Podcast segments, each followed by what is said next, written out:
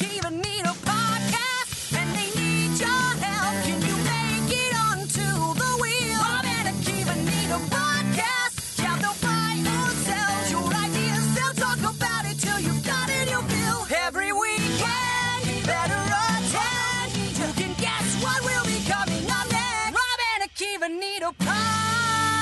Yeah, that's right. Robin Akiva need a podcast, episode number 52. And every weekend you better attend. And that's exactly what we're here to do.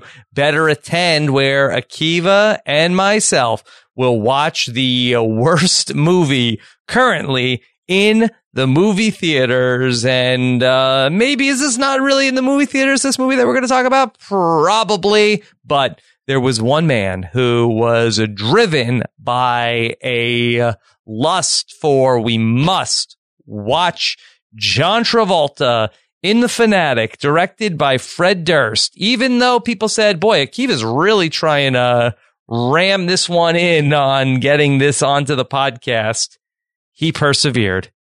And I believe that he had the right call. Here he is, the co-host of Robin Akiva Need a Podcast, Mr. Akiva Wienerkur.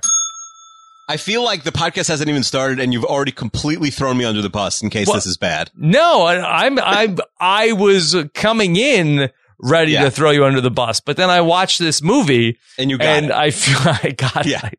Yeah, but I, I was. I guess it was really my idea. I think it started with um a. I think it was Brandon Spears said, "Hey, I'm going to a Fred Durst directed movie with uh, John Travolta starring in it on Twitter." And I was like, "Ooh, maybe that's in theaters." And I asked our our movie expert Will from America, hmm and uh, he gave it his his uh, stamp of approval. But that was like a month ago. Yeah, but we, but uh, you know, there's not always a bad movie that we can attend in theaters. Mhm. Well, So I we saw some cheat a little pushback. I saw some people saying like, "Hey, there are way worse movies than this." And to those people, I say they did not see the fanatic. Yeah, that, I, I would say you have to see the movie you're uh, sort of uh, rooting for, but also the fanatic, and tell me what's worse. Because people said see Rambo five, which I think would have been funny, but I haven't seen any of the Rambo fours, and I don't even know the premise of Rambo. We don't know the plot like, line of Rambo. I mean, yeah. Sylvester Stallone has a bunch of guns. I think that's all I know about Rambo. yeah, Rambo. but what war is he fighting in? I don't know. I no idea. Like, yeah, I don't I, mean, is he in like uh, the Middle East now? I mean, where is Rambo have- fighting all these wars? Are Like, you a Rambo guy? Have you seen? I'm not a Rambo guy. I don't know anything you seen- about about No Rambo. I Rambos. like he's like in a, like a jungle setting. Mm-hmm. So I there's like a few football players now named Rambo, and I like it. There's like Hmm. Bacarri Rambo. There's a receiver. There's a receiver. I I do like the last name Rambo. Yeah, maybe somebody can come on one day and explain the Rambo series of films to us and talk Mm. about the uh, through line. But anyway, so we're here to talk about the movie Shambo The Fanatic. Rambo? Yeah, maybe. And so we're going to talk about that here on uh, this episode of Robin Akiva Need a Podcast. Akiva, last time out. No. This week in Robin Akiva, Yeah. and we got some uh, mixed results in terms of feedback. Yeah, I'd say it's the first time in a long time where we've gotten, so, you know, multiple real, you know, negative criticisms. Hmm. Uh, and I think, I, I don't know. I don't know. I, the, the criticisms were all different. It wasn't all the same. I, it It was many criticisms. Yeah, there were many criticisms, but they were all over the place. I think, first of all, some people said I threw the game to you. Well, I wanted you to have six wife wishes. I wanted to win that game. Yeah. I definitely did not throw it. I just choked. It's like, you know, it's saying that Tom Glavine choked the last day of the 2007 season. Like, no, he Mhm. tried to be good. He was just bad. um, I, uh, I mean, I don't know. It wasn't Jordan Kalish's fault. Maybe the game was a little too long. Uh, maybe it wasn't a good idea to begin with. Is probably what a lot of people are thinking. Too many Seinfeld clips for a lot of listeners who, as we know from the census, did not watch Seinfeld with us Yeah. and listen. I did So. see some feedback that it was definitely uh, the right call to not use Jordan's idea of uh, what games did Rob pick in week three of 2018, yeah, that, that- and then right, who so actually won the game. So that that was I it got was a little We on the had, it was the, sh- the shortest Renap turnaround we've ever had, basically, for Mhm. an episode that needed production. So okay. not Jordan's fault, but So- uh, yeah, we'll do better this week, I think. I've also gotten Akiva from people. Uh, just I want to make sure we remember this of the sequel mechanism that has been stuck in neutral. We have not been going back and adding things that were a hit. Just to say that I'm not sure this week in Robin Akiva is going to uh, be uh, in the mix for the sequel mechanism right now. No, and I do think at some point, maybe for episode 60, we should go through the old episodes and see if we could squeeze a few uh, old episodes into the sequel mechanism. No, but we should. I'll- I'll why would we wait eight episodes to do that? We are. We Uh, have. we could do it today or tomorrow if we, you know, or, or next week if we have time. But can I make an announcement for this week? Actually, I wasn't going to mention it now. I think right now there is no sequel mechanism because I got a message from Mike Bloom yes. s- saying that he thinks uh, that, that we should not do the Stans versus Ops brand steel during Survivor season. He thinks it's overkill and it's an off-season idea, and we should wait. What? That's what Mike Mike Bloom, for the first time in his life, is turning down a podcast. Wow. Who is Yeah. this Mike Bloom? Fatherhood Yeah. has changed him. It is true. It is true. Maybe Yeah. he realized like he has 47 podcasts, a wife, and a baby. and like a job and he's he may be too busy for you know our our nonsense but so i think it's on hiatus or hiatus and Hiatus, uh, it'll yeah. come back in two months Okay. All right. But maybe it should have an extra spot on the sequel mechanism. All right. We can talk about that in the mailbag. But we're here to talk Uh, about the movie yeah. The Fanatic, Mhm. Akiva. And uh, anything else you, you want to say? Uh, you were saying that we, we also did not get a ton of feedback that uh, we had a Taron Armstrong on the mailbag. We thought that that was going to be uh, a uh, gangbusters. maybe people were so mad at us about the this week in robin akiva that they, They didn't turned make it it, off. mailbag. now they're hearing about this for the first time because we didn't really promote it Mhm. maybe we should promote our guests and not Like, hide so- them. well, surprise. I, I like to keep Yeah. people surprised. Yeah like surprise the episode wasn't so good last time surprise. Um, uh, no, I think, um, yeah. So it, well, I had a lot of fun with Taryn. I thought it was fun to have someone who's never has no familiarity with the podcast at all be part of it, and and I think Always he, fun. He was fun. Always fun. Uh, yeah. Could we do two uh, quick uh, maintenance cleaning up the, uh, you know, some some old ideas before we get to the fanatic? Sure. Uh, do you think that Uh, we could get Mickey Callaway on an episode? I mean, I think he'd be bad. He's bad at all media related things. So I don't know if he would. Be, I don't. Well, like, what's he going to do next? He'll be a bench coach. We're talking about the the Mets manager yeah. was just no Met manager is eligible for another job after like being the It's manager true. of the Mets is career suicide. That no, It's true. Terry Collins, Willie. like Jerry Manuel. Uh, Who's would- the last one? Davey Johnson. Yeah, I don't think so. Okay, all right, go ahead. Uh, so two things. One, we, we always mention this at the end, but I find if we mention them in the beginning, we get a lot more feedback. Uh, give us iTunes reviews. We haven't read them in a while. Maybe Rob will get to them this week, but, Mhm. uh, they've been slowing down. So rate, review, five stars. And takes two seconds. subscribe on iTunes. Subscribe. Yeah. Uh, and also this was an idea from a few weeks ago that I, that I like, but, um, a couple listeners suggested we should have a Renap glossary. Maybe we could put it in the, So we Um, do have a RHAP wiki. Uh, I feel like Mhm. that, that would be the the place to do it. we could do it in both, I think. I think it could, it could exist Well, wait- in our, Where do you want to have a glossary? Well, it could just be its own page in the. We have a. We have a. Uh, Rob has a website. What's it? What's it called? What's the wheel link?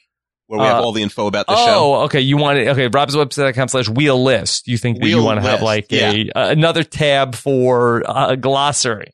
Yeah. So people said inside jokes, recurring bits, recurring characters. So if you just if you want to make a list of them and send them to us, you know, just put that you know uh, uh, sort of recurring characters, something like that, in the headline in the email uh, header, and we'll give it to Will from America, and he'll put that together. Okay, good stuff. Because this could be a complicated show to get into. I see people saying, "Where do I start?"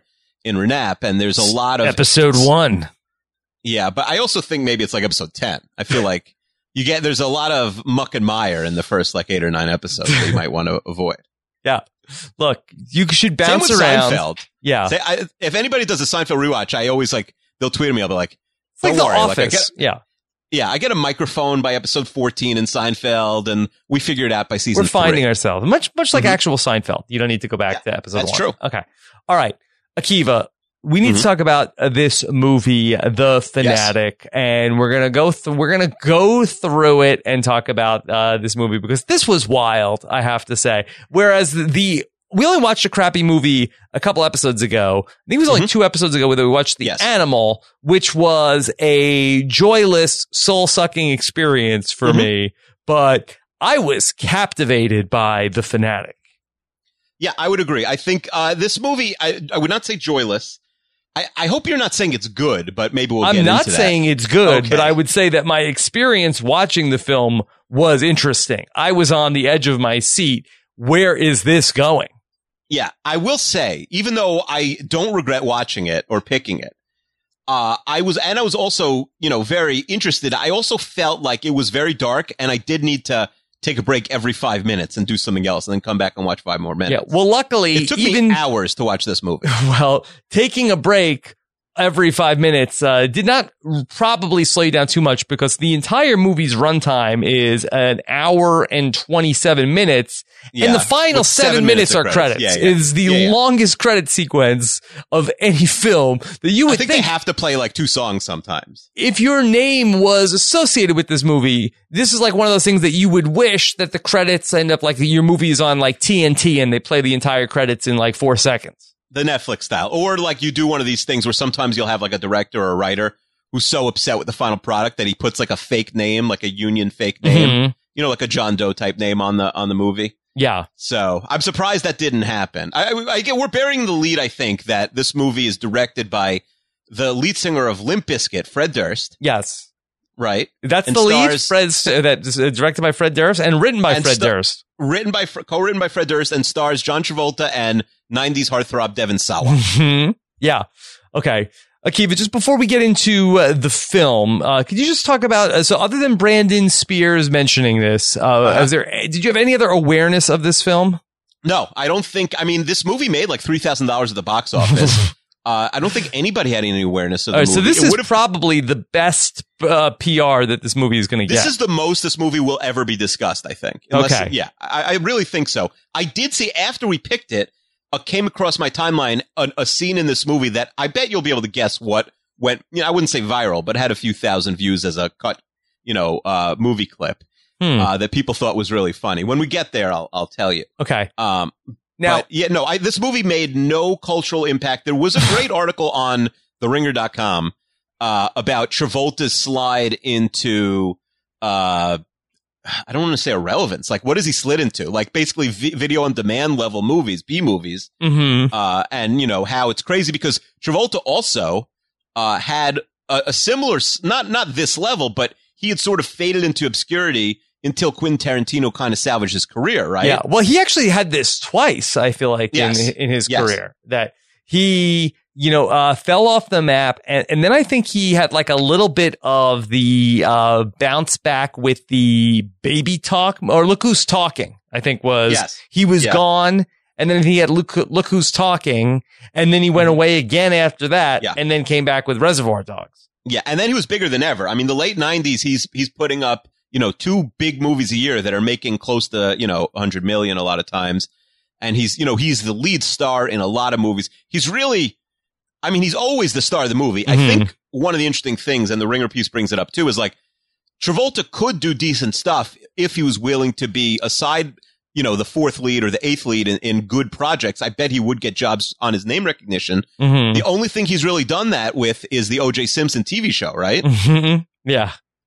Uh, so yeah, he's done a lot of crazy stuff. I'm trying to think if he had like another then bounce back after, like, I feel like that he had like another like little peak, uh, in his career post Pulp Fiction. Like he's been around forever. Uh, Yeah. but then he started doing like a really wacky stuff like hairspray, uh, he's had like a lot of like crazy film roles along the way. And now he was also in another notable terrible movie recently in Gotti. That was another one, uh, one of the worst movies of 2018.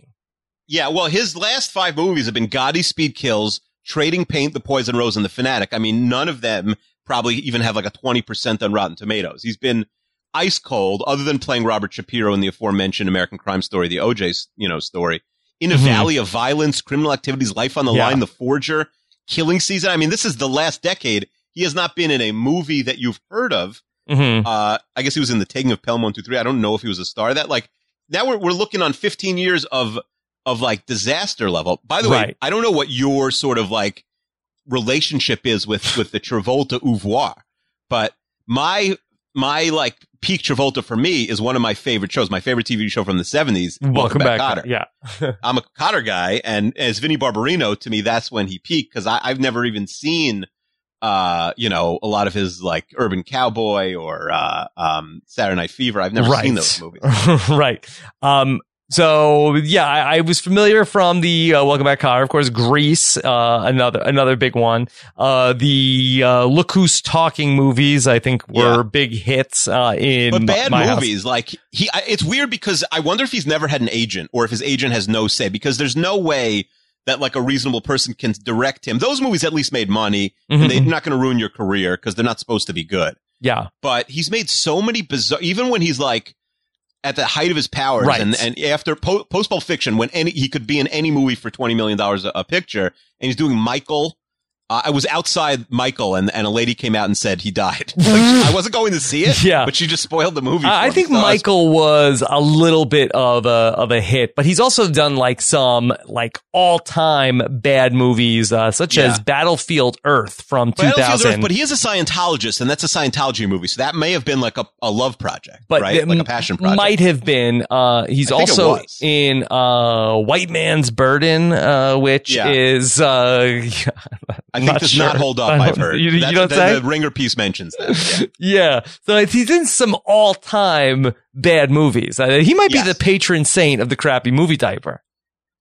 I, it's funny because he was that wasn't his thing. I, I almost think, and to use a baseball analogy that maybe some people won't get, if like a hitter stops hitting home runs, it doesn't always affect his ho- his Hall of Fame case because that's a total, right? If you have 600 home runs, even if you stay as a baseball player in the major leagues for 10 more years, it can only really hurt your batting average. Like it doesn't ultimately hurt your some of your totals. He's more of a pitcher in that he keeps having eight and a half ERAs, and it's ruining his Hall of Fame chances. hmm yeah, because he's also a compiler. Like he's been Yeah. in the game since you know the mid '70s, so he's got you know four decades of uh, film projects where you know he has some uh, you know all star seasons, but you know a lot of uh, you know five and eighteen years along the way. Yeah, I mean, we're also talking about someone like he was nominated for an Oscar 41 years ago. Like his career is great, even if he never acted again after 2005. It's probably better, right? He's got Saturday Night Fever, he's got Pulp Fiction. I, if he won an Oscar, would that be like the least likely Oscar ever now, where his traje- career trajectory is? Like, can Quentin Tarantino come out of his fake retirement and salvage uh, Travolta again and get him an Oscar? I think he would have to be a supporting actor. I, I don't think No, he no, can carry a supporting film. actor. That's fine. Give him like eight minutes uh, in a in a movie, but like he knocks out of the park. Wouldn't that be great if Travolta would win? And I mean, not maybe not. I, supposedly he's not a great guy. He definitely has some uh some you know scandals around him. Yeah, Uh, um, but uh, yes, yeah. uh, controversy surrounds John Travolta. but who would have thought that Nicolas Cage? You know, you're talking about the two Face Off guys, which I guess is my favorite uh Travolta movie ever. Right? Yeah, I mean, really, Uh, Face Off would be the ultimate face off of uh, who is the patron saint of the crappy movie diaper. I mean, that that's the real face off. But Cage makes like, ha, it's so bad, it's good, and Travolta makes it so bad. No, No, this really, was so bad it. it's good. This this the But most of his movies we would not enjoy. I'm pretty sure, like his last ten movies, eight of them would be absolutely unwatchable. Mhm. You want to do the Poison Rose next week? We'll put we'll put it on. I don't, I don't know. Like it. Uh, I think that that Battlefield Earth, I think it should be in consideration for the crappy movie diaper. But let's see, Yeah. let's see how this goes. Okay, Mhm. All right, Akiva, uh, the Fanatic, uh, starring John Travolta. Of course, if people wanted to watch this movie that we're talking about, I watched it on Amazon Prime. Uh, I had to pay what two ninety nine, three ninety nine for it. Is that the way that people have to watch this? Amazon Prime, iTunes, or video on demand if you still have cable. If you're not a cord cutter, I think you could find it on video on demand. Okay. All right. So, uh, Akiva, could you give us the plot of the film, the like the synopsis, uh, real quick? What what is the movie The Fanatic about? So all I knew about this movie going in was it is about a obsessive fan who stalks and ruins the life of of a celebrity that they're obsessed with. Yeah. Uh, not dissimilar to the plot of uh, Celtic Pride. Is that right? Celtic Pride and uh, also the uh, Misery? The little no, yeah, the little known but excellent Patton Oswalt starring uh, film Big Fan, where he plays a diehard New York Giants fan, and it's a more serious version of this, and it's excellent. Yes. So it's a very similar movie, just as a sports fan instead of a. And he's obsessed with the team, not not so much an individual player. yeah, some themes that have been explored. I feel like that the film also borrows uh, very much from the Eminem uh, song "Stan." Well, you do you know that the, the the major connection to Stan in this movie? Is what? Devon Sawa was Stan in the in the music video. Stan. Oh, I had no, I had Isn't no crazy? idea. Yeah. So it, you know, it, it definitely borrows from the story. So is that intentional? I I mean, there aren't a lot of interviews with the director that I've read Mm. because no one wants. We probably could have got Durst on for this. It would have been interesting. yeah. Uh, Okay. I don't know. I would be funny if it was a total accident and like Durst doesn't even know the word stand or the music video stand. I mean, I'm sure he was up to it when Eminem was doing. They were big at the same time. Yeah. Okay. So, Akiva, Mm. that we are introduced to the story of Moose, played by John Travolta. There, there's a lot of narration in this film, and of Unnecessary course, yes, the that is that is the calling card of uh, any great film is uh, a lot of narration, right? I mean, you can do it well. I think good narration works, but it's it's so sporadic. It's it's not necessary ever, and it's trying to be deep, and, it, and it's just embarrassingly bad. the The movies, the the writers for this movie are Fred Durst and Tom Brady. Other, and the other writer's main credit was as a stunt driver in 2009, Mm-hmm. Yeah. and he's probably the brains of this operation. I mean, the writing is the low point of this movie. I think you'll agree. Yeah. Like it Um, looks much better than it's written. Yeah. It's mo- the mostly acting- yeah, the writing and the acting. The acting is bad, but I think the writing is worse. Mm-hmm.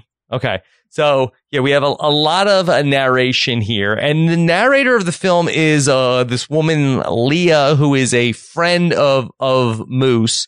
Uh, she doesn't play a big role in the film, but she's going to be around later on. Now, Moose.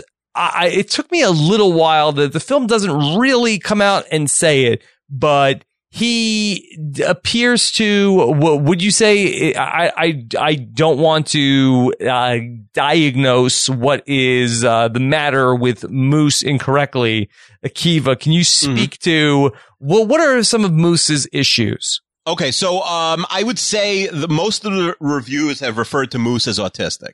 Autistic, but it, there's no It's diagnosis never in the film. said in the movie, and it's never really. Uh, they, ne- you know, we see a couple flashbacks. One flashback where his mom is sort of ignoring him while he's watching movies, but we we really learn nothing about him. You already mentioned his friend Leo. We learn nothing about why on earth Leah, a sem- you know, a seemingly normal person, would um put associate up with, him. Yeah. would associate with with Moose, who's fifty years older than her. Mhm. um you know he i so i guess i i guess if you know i i don't yeah I, he has a lot of he has a lot of ticks um physical ticks not really verbal ticks but yeah i i think probably they're going for autism Okay. Do you think John Travolta was sold this script on a uh, Tropic Thunder type uh, pitch of that this would help him win an Oscar? Uh, such a good question. Do you think travolta thought this was a fred durst movie? Now fred durst we should mention has directed two movies before. One was sort of an indie movie with like jesse eisenberg and a couple other people you've heard of that like didn't get great reviews, but got totally reasonable, like, hey, this guy could make a second movie reviews, you know, like six point something on IMDb, nothing bad at all. And then he made a comedy with Ice T, which like didn't do well, but didn't bomb, made like $13 million on a $20 million budget. So he had a track record that was like, you know, C plus, B minus track record. Hmm. Uh, this is by far his worst work. And maybe Yeah. he didn't write the first two. I'm not sure. I can't imagine Fred Durst wrote the comedy. That would be scary. But this is clear. Like this is uh, somehow a huge step backwards. So maybe he liked one of those two films, and that's why Travolta agrees to work with Fred Durst. Or maybe like Travolta would just doesn't even read scripts anymore because he might be harder for cash. Like, haven't we heard things about he like needs money? Is that all Nicolas Cage, or is that was there a big his- budget on this movie? I mean, he it's it probably was like a month of work. So even if it's just a few hundred thousand dollars, like it seems like he's doing three, four films a year. Yeah. Travolta. Okay. So Moose uh, is a uh, older older guy who is, uh, I guess, a, a movie fanatic. Uh. He seems to. They don't. Re- it seems like in the beginning of the movie he's more into like action films, but by the end of the movie we find out that he's really a horror guy. he's a horror guy. I think he's like a film buff altogether. But from what we know and about about the the main actor he's obsessed with, uh, who's Hunter Dunbar, played by Devon Sawa, uh, I, th- I think is a is sort of a uh, a horror film star, right? I Um, thought he was an action film star. hmm, I'm not sure. I, I and I don't think the movie. I, it's not that we're mistaken. I think the movie isn't sure either. Like I think it changes from scene to scene. By the way, this movie, which is called The Fanatic, was originally titled Moose. Mm. Would that have been better or worse? I don't know. Uh, Why is he named Moose? I, I really, I it's, it's unclear. Uh, the John Travolta character, uh, that he is this, uh, an older guy and is, uh, seemingly, you know, ha- seemingly challenged. Uh, he rides around in a scooter around Hollywood and he is very into collecting autographs, uh, specifically autographs of the people that he watches in these films. Yeah, uh, yeah, he's yeah, he's a big sort of memorabilia guy. Um, I don't know. Uh, yeah, I, I think also I, in terms of like uh, the movie, I think if it was called first of all, in terms of his name, by the way, we see in the flashback his mom calls him Moose, so it's not even a nickname. Like that was probably his given name, or at least like a, a very short early for something? nickname, Yeah. Moosifer. Moosifer. Okay. So he hangs out at a local like prop and poster store. Uh, I did pull a lot of clips from the movie because I really want to be able to capture this for the people who have uh, yeah, not without seen it. making them listen to it, right? I mean, watch the film. Right. And here is uh, just this is early on in the movie, like within the first five minutes. Uh, this is how I knew that we were in for uh, a treat. Here is Moose walking into uh, the prop store, talking to the uh, the poster store owner. Hey, Aaron. Chocolate mousse. I can't talk too long. I gotta poo. And this is not a comedy. Like this is No. the movie is not like a gross out comedy No. where you would hear that dialogue in the animal and it's like, oh, okay, this is like the that's Rob Schneider and Tom Brady's idea of a joke. No, this is like the the, the, movie does not try to be funny at all. Not at all. I, I this is to me uh, Fred Durst, who, by the way, I think we could say has probably never been around a person with autism. That's my Mhm. guess. Uh, after watching this movie, uh, needing we need to establish in his first scene that the John Travolta character uh, is is you know has special needs, and will do so by having him announce that he uh, that he needs to go to the bathroom when he walks into a store. By the way, uh, you know, in terms of my background, I have uh, uh, multiple years of being a, a high school teacher. Uh, uh, you know, in a school that was entirely of students with autism, and uh, you know, I don't ever remember a, a student announcing they need to poo. Yeah. Okay. So maybe the, the realism uh, is off from the, the beginning. So we are uh, introduced to the fact that he is uh, really into this one particular actor, Hunter Dunbar, played by the aforementioned uh, Devon Sawa, who is going to be doing an autograph signing at this poster shop. Uh, why? Why is Hunter Dunbar doing uh, an autograph uh, signing at this hole in the wall poster shop? It's very. This scene is very confusing because the like literally Moose comes in says I'm gonna go see Hunter Dunbar at a party tomorrow night, and he's the all time one upped by by the shop owner who says "Well, he's coming tomorrow, and then they have a whole thing about why didn't you tell me? It's like Hunter Dunbar is just everywhere in in you know near Hollywood Boulevard this week, I guess. Yeah. Uh, it's very bizarre because it's a dark shop.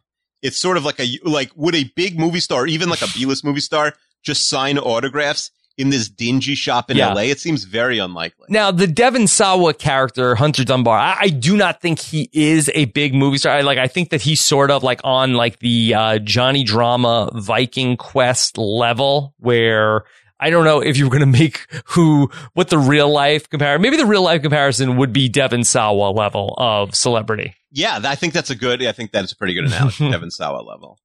Like Devon Sawa could do an autograph signing and people would show up.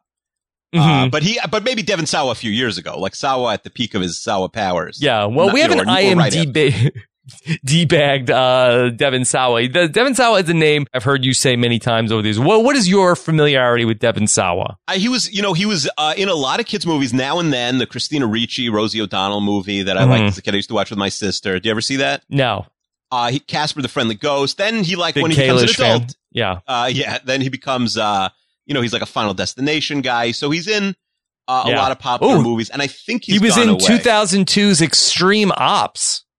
Ooh. Uh, SLC Punk, which was always on like the IFC channel when I was a kid and I'd cable my room. Like the, uh, I feel like I've gotten a lot of Sawa in my day. Can I tell you one thing? Durst really did very few interviews. Can I tell you one thing that Devon Sawa revealed in one of his interviews? I would love to hear. Uh, John Travolta came to the set every day in character as Moose. Yes, I love it. Stayed in character the entire 12 to Did 14 he sleep on Hollywood Boulevard? Very. I mean, I think the film was uh, was shot in Alabama. Which, by the way, like John Travolta as Moose in Alabama for a month for uh, what Sawa called not a lot of money. He said this Mm. isn't some big fifteen million dollar budget movie.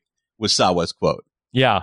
Okay. So, so Travolta as a charity project showing up in Alabama uh, and being staying character as Moose. Like, listen, is he the best actor in the world? Maybe not, but he he takes his job seriously. Johnny T. Okay, so um, I think there had to have been some sequences uh, shot in Hollywood because, Oh, yeah. uh, yeah, that Yeah. I think I think they had to have at least spent a night or two out on Hollywood For sure.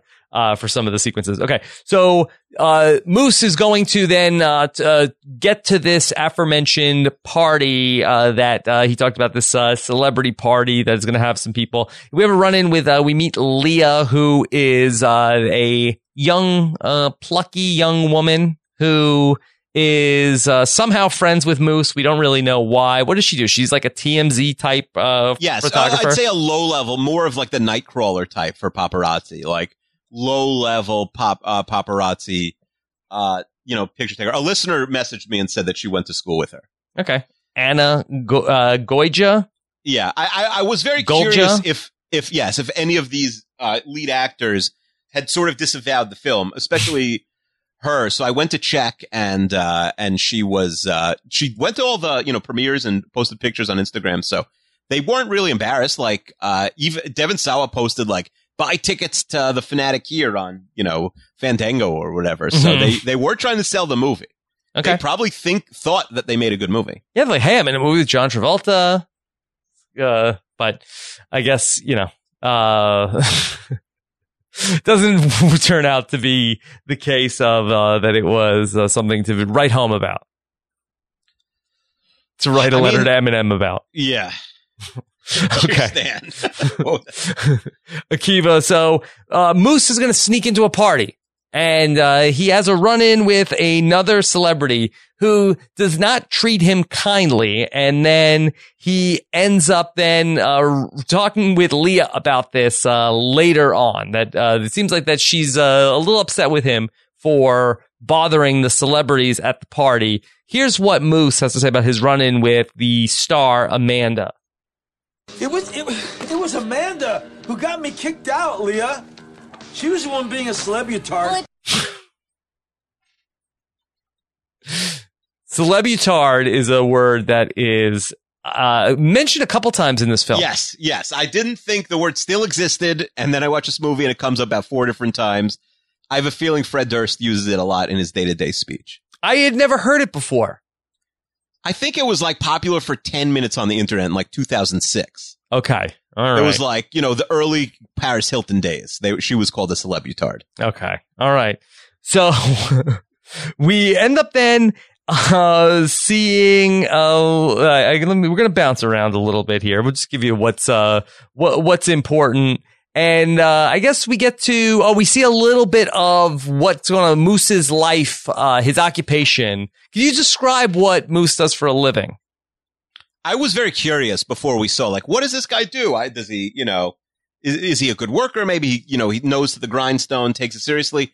His occupation is he acts as some sort of British Buckingham Palace guard Yeah, Bobby. on Ho- a Bobby on, uh, you know, a, I guess a cop, right? On Hollywood Boulevard, you know, that you'd see on the Jimmy Kimmel show across the street. The Spider-Man, the, you know, the Right. Times Square-ish version in Hollywood. Right, the same type of people that you go you go there and they say, "Hey, like don't talk to Elmo because he's going to grope you." Uh, that Yeah. he's like one of these guys that you could pose for a picture with, but he uh, much uh, again, this is like the snake swallowing its tail. That in the same way that John Travolta would method act the role of Moose, Moose is also method acting how he becomes the role of the British Bobby on the street and practices his British Bobby talk in a mirror at a local bathroom, which I guess that I guess it's almost like there's like a locker room for all of the Yeah, of course. Hollywood Boulevard Yeah, they have their own locker room. Yeah.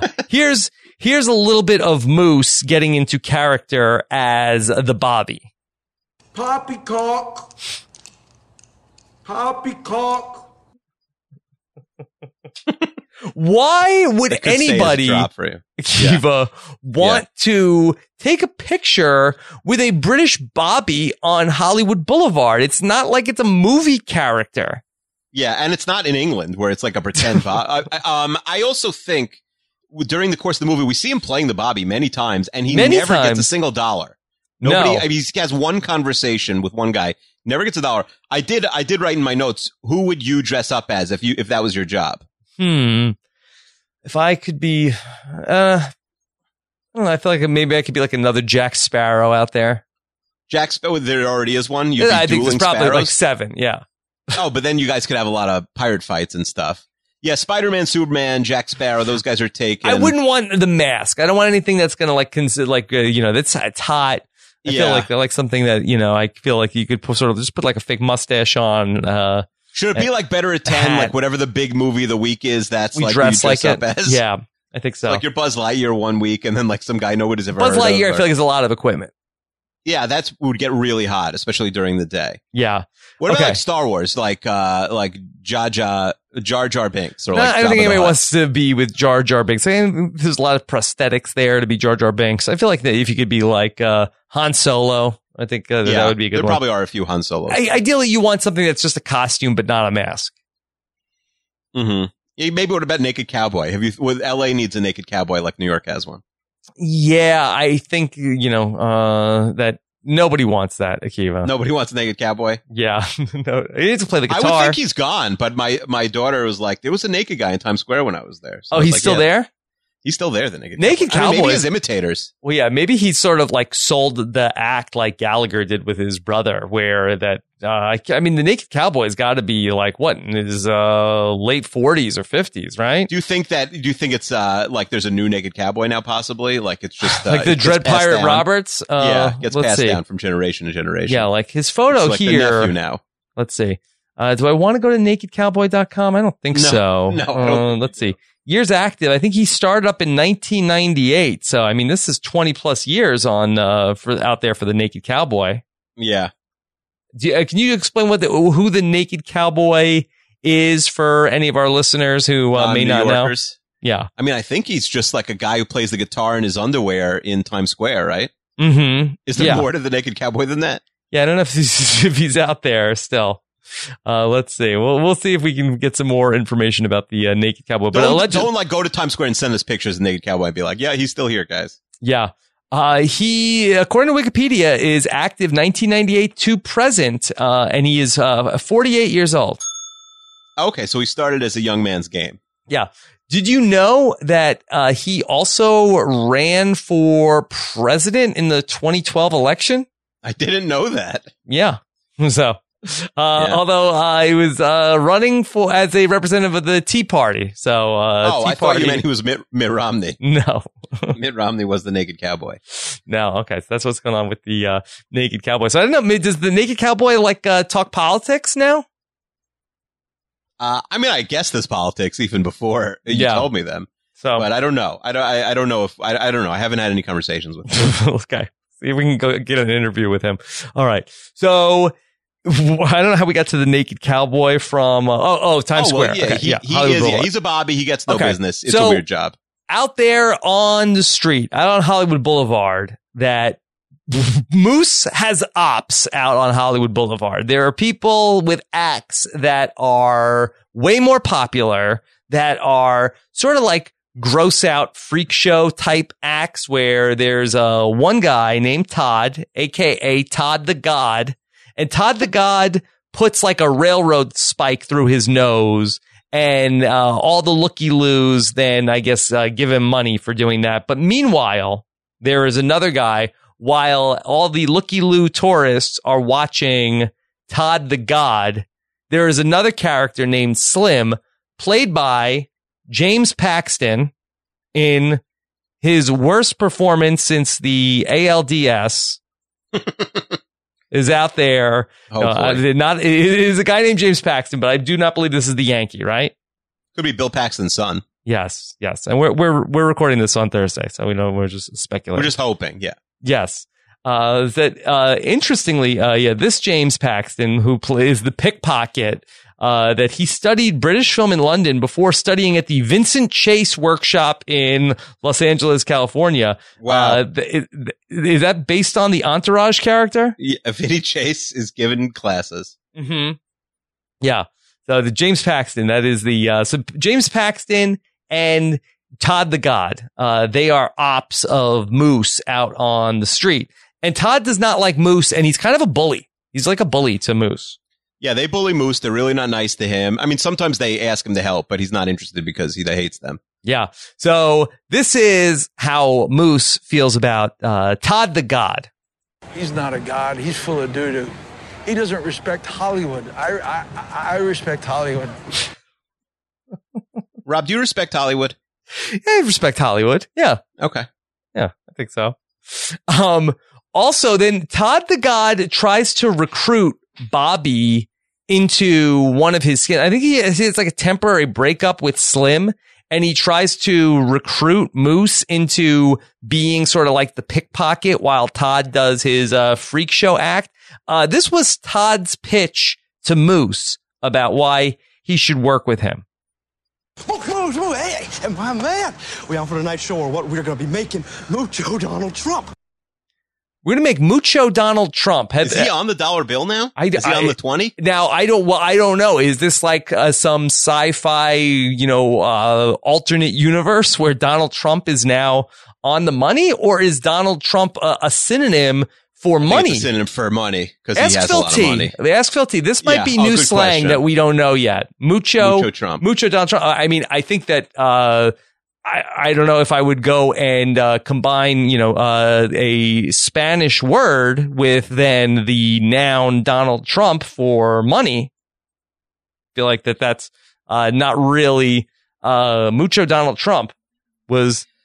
I, I don't know how you get that. might- this might start. This might start a trend. I mean, all fifty people that saw this film are gonna are gonna take it and run with it. But yeah, yeah, and also I believe they they come right back together in the next scene. Uh, Slim and uh, you know and the bully, but they're it's not mentioned. Like it's not really explained why they come. yeah, back they get together. back together. Maybe that was a deleted scene. Yeah. Oh, I'm sure there's. I think there's a lot of deleted scenes in this hour and 20 minute film. So, Kiva, we finally see Moose get to go to the autograph signing and has the chance to meet his hero, Hunter Dunbar. Uh, yeah, right. After he's not at the at the party, Mhm. uh, yeah, he's he's online to um, you know, at, at this at the store from a couple days ago, and Yeah. he's gonna get. I mean, he's only selling his book, so I think like he he is he has also bought this three hundred dollar vest from the store, right. Ri- right? That he intends to get autographed. It says Rico think- on it. It was like a Yeah. prop from a movie. it's a very elaborate like fake movie world they've created. That's kind of like hard to. Like the first couple scenes, they're talking about a lot as if it's real and it's it's like complicated. Mhm. Yeah. And so that while Moose is like next in line to get his autograph from Hunter Dunbar, then there is the owner of the poster store tells Hunter Dunbar, Hey, uh, somebody's outside to see you. And it's Hunter Dunbar's ex-wife who has a date and she needs to drop their kid off at the autograph signing. Yeah. Uh, yeah, she needs to, yeah, she comes to this dark alley to drop the kid off. I, but she seems to have some sort of drug problem, I think is, uh, oh, you think she does? I think it's implied later in the movie, right? That, that, uh, Oh, I think didn't he- get he that. said- when he's on the phone, I think he says like that she has maybe some sort of substance abuse problem or something. Yeah. Okay. It didn't work out for Hunter Dunbar. His wife is out going on dates. I, I think that this is probably, you know, a, I, I've, you know, you know, had a uh, minor complaint here or there about uh, different things in uh, my relationship, but I feel like me being, you know, getting the kid dropped off with me so my wife can uh, go on a Well, date. it's the ex-wife, Ex-wife. right? Ex- Or, either, like, either way, either way. Uh, you know, here, you you watch you watch the kid. I have a I have a date in five minutes. hmm Yeah, would that be upset? Would that be think I'd be upset. Yeah. You know, would be, uh, you know, not my ideal uh, circumstances. I don't think. Yeah, I think. um uh yeah I, I uh, luckily it uh, hopefully won't happen but yeah I, I- I think you'd be more upset about the podcast to be fair it's like what i'm doing a podcast Yeah, I'm in the middle. I'm in the middle of a podcast. yeah, why can't you go on a date at a different time? So anyway, uh, then that Moose, you know, is uh, he he can't read the room. Uh, that he's going to go out there and then try to talk to Hunter Dunbar while he's trying to deal with this, uh, you know, not so fun situation with his ex-wife. Um, yeah, and then it's just over, I guess, because he doesn't want to bring the kid into these, you know, grubby monsters who are looking for autographs. He just basically cancels the rest. Right. Of the Hunter Dunbar does not want to sign anything. He tells Moose, uh, "How about I sign uh, your face with my fists?" And, uh, you know, here lies one of the many issues with this film, Rob, is that both Hunter Dunbar and Moose are wildly unlikable people. yes, we don't know who to root for. There's nobody. Yeah. There's nobody likable in the film. Maybe the girl Leah, the Leah's narrator. likable, but she's n- not in that many scenes, No. and she's the third lead of the film. hmm So, you know, there's really no options there for you. Yeah, Moose is not a sympathetic uh, protagonist in the film. I think if I if we were writing this movie, I think you make the star be very sympathetic. Right, right. Uh, th- th- this was not the case. This was not the case. Uh, so Leah, that after that there is the incident with Hunter Dunbar, it doesn't go the, uh, according to plan. She then does something which uh, she was trying to be nice, but she this was probably misguided. She gives an app to she puts gets an app on a phone for Moose where he can now get the star maps of uh, see where all the celebrities live. Yeah, probably a bad. She had to know this was a terrible idea, and she went Mhm. ahead and did it anyway. Yeah, she did it anyway, and the, we, we will see as uh, this turned out to be a bad idea. Uh, we're going to see Moose writing a letter to Dunbar. He wants to, uh, you know, uh, tell Hunter Dunbar that he really uh, has done him wrong.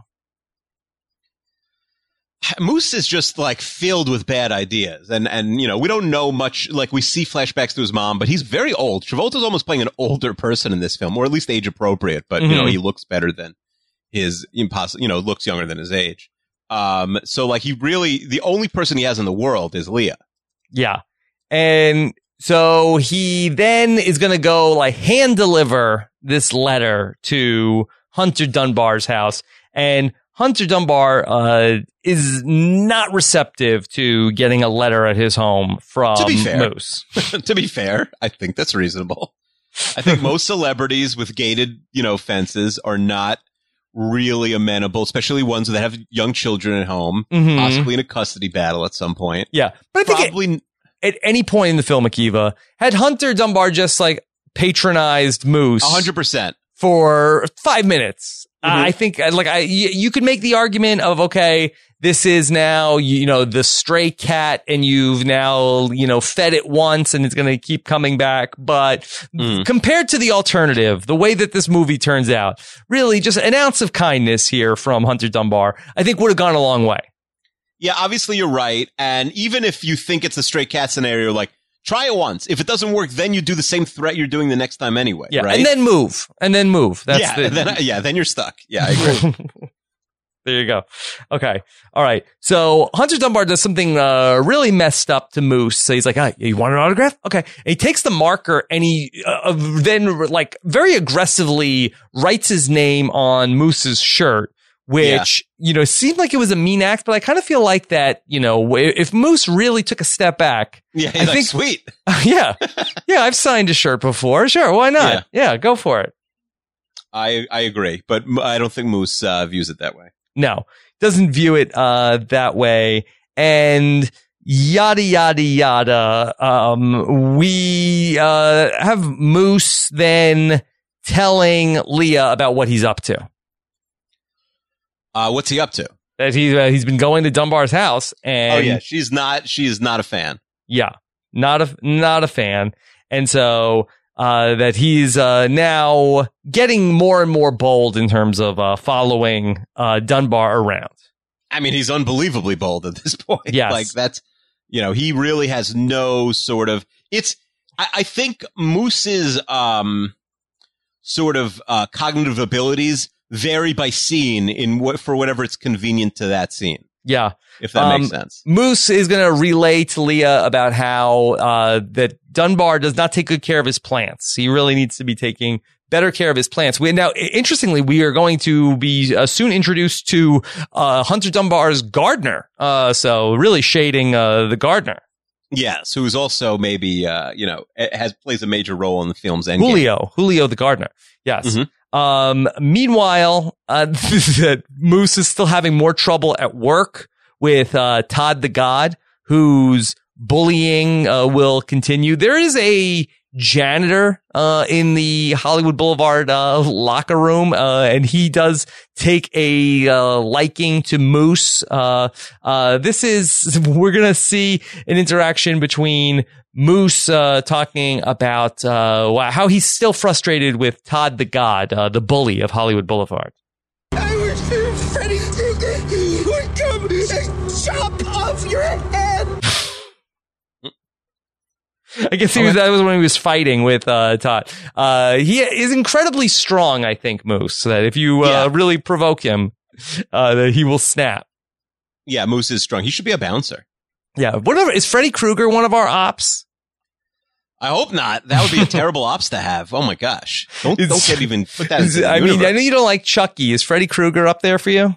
Uh, I really, I- you know, I never watched the Freddy Krueger, Michael Myers movies on Yeah. purpose, so I, I would say I'm I'm neutral on them. But don't don't start a feud with them. That would be insane. Now, my kids taunt me with Pennywise. Yeah, it's after my time. But Mhm. yeah, I also wouldn't mess with Pennywise. no, no. I'd rather I'd rather deal with uh, five Freddy Kruegers than one Pennywise. Oh boy, I didn't realize he's that powerful. yeah. I don't know what powers Pennywise has. You're just scary. You're saying. He's uh, very scary. He's very scary. Okay. So Dunbar, this is where things really start to take a turn. Uh, we go, we go back and we see Dunbar at his house and we are introduced to uh, Dunbar's uh, housekeeper, Dora. A little on the nose, I thought, uh, Dora. Mm-hmm. Yeah. Okay. Uh, for Fred Durst, uh, in the writing of this film. Okay. So Dora, the housekeeper, um, she goes and tells, uh, she spots Moose walking around and then we see Dunbar talked with Dora and then Dunbar, who up to this point was sort of a sympathetic figure, uh, forces himself onto, uh, housekeeper Dora. Yeah, and it's uh, it's clear that they have had a relationship before. He's sort of married, I guess. Possibly she is married, also very very likely because it's possible his marriage might be totally over. He might be divorced, but she very possibly isn't, which is why he feels super bad. She says we can't do this anymore. Yes. they've clearly done it, and he clearly has strong feelings for Dora. Now, a physical relationship with the housekeeper is not a foreign concept to us, Akiva, as we have talked about it both in the Seinfeld post show recap, uh, that Mhm. Jerry, of course, uh, that a season nine episode, I believe, uh, Yeah, where and in our real lives. Oh no, what were we going to say? we, don't, we don't have housekeepers. No, I know. Um, so uh, that Jerry was dating his uh, his maid, and Mhm. then he was uh, you know paying her to clean the house, and then she stopped cleaning the house, and Jerry was left confused. I'm like, well, what am I paying for here? right. Uh, but then also, if you recall, in uh, Rob and Akiva's Solve a Murder, do you recall that this was a central plot Yes. point in the CSI Central New York point. episode that Uh, we Of watched? course, who could forget? Where uh, Gargoyle King, baby. yes, that that's right. Where Meghan Markle played the role of uh, one of the ex girlfriend maids of the guy who was murdered. hmm Are you saying Dora is going to be the next queen? Uh, well, I don't know if Dora's going to make it.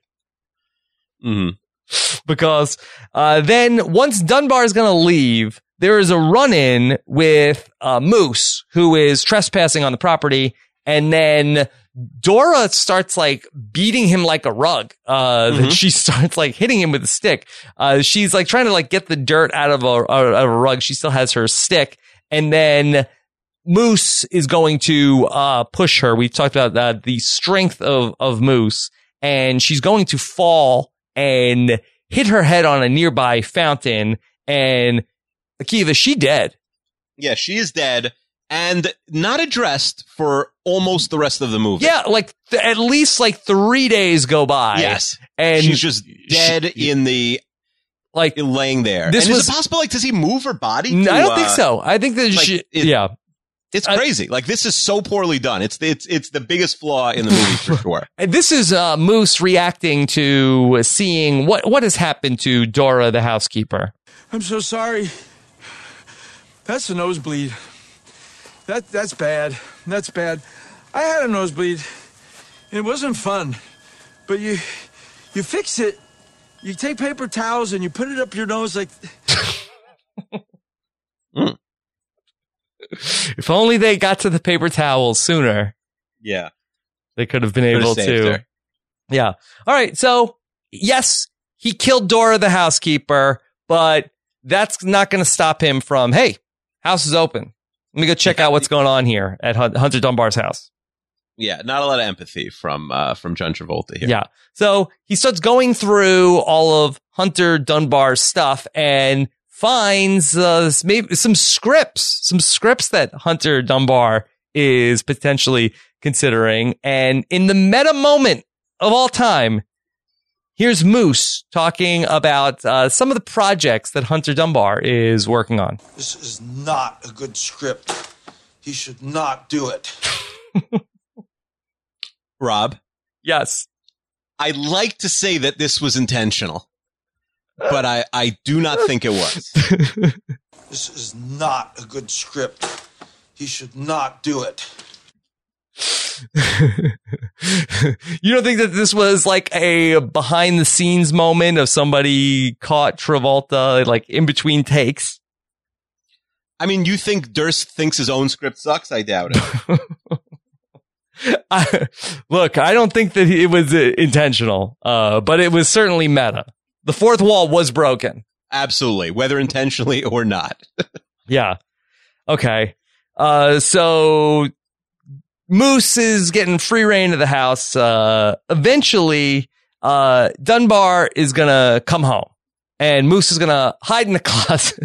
Yeah, very late. Like he really he he uses his bathroom. He, as you said, he reads an entire script, which probably takes a while. Like oh, he uses a toothbrush. uses his toothbrush. Yeah, okay. And so Dunbar is going to, uh, he, he's on the phone with somebody, I think. Uh, so he's basically, uh, he's trying to, I, I guess, get some advice about what had recently happened, uh, with the incident with Dora, not, not her being murdered, uh, when he forced Mhm. himself on her.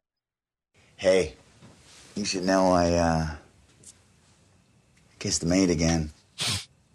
Because I'm an idiot. Who's on the other end of the phone? I don't know. He must have a friend. Who's I he guess. talking Good for him. to? Yeah, He just has like a bro that is like, yeah.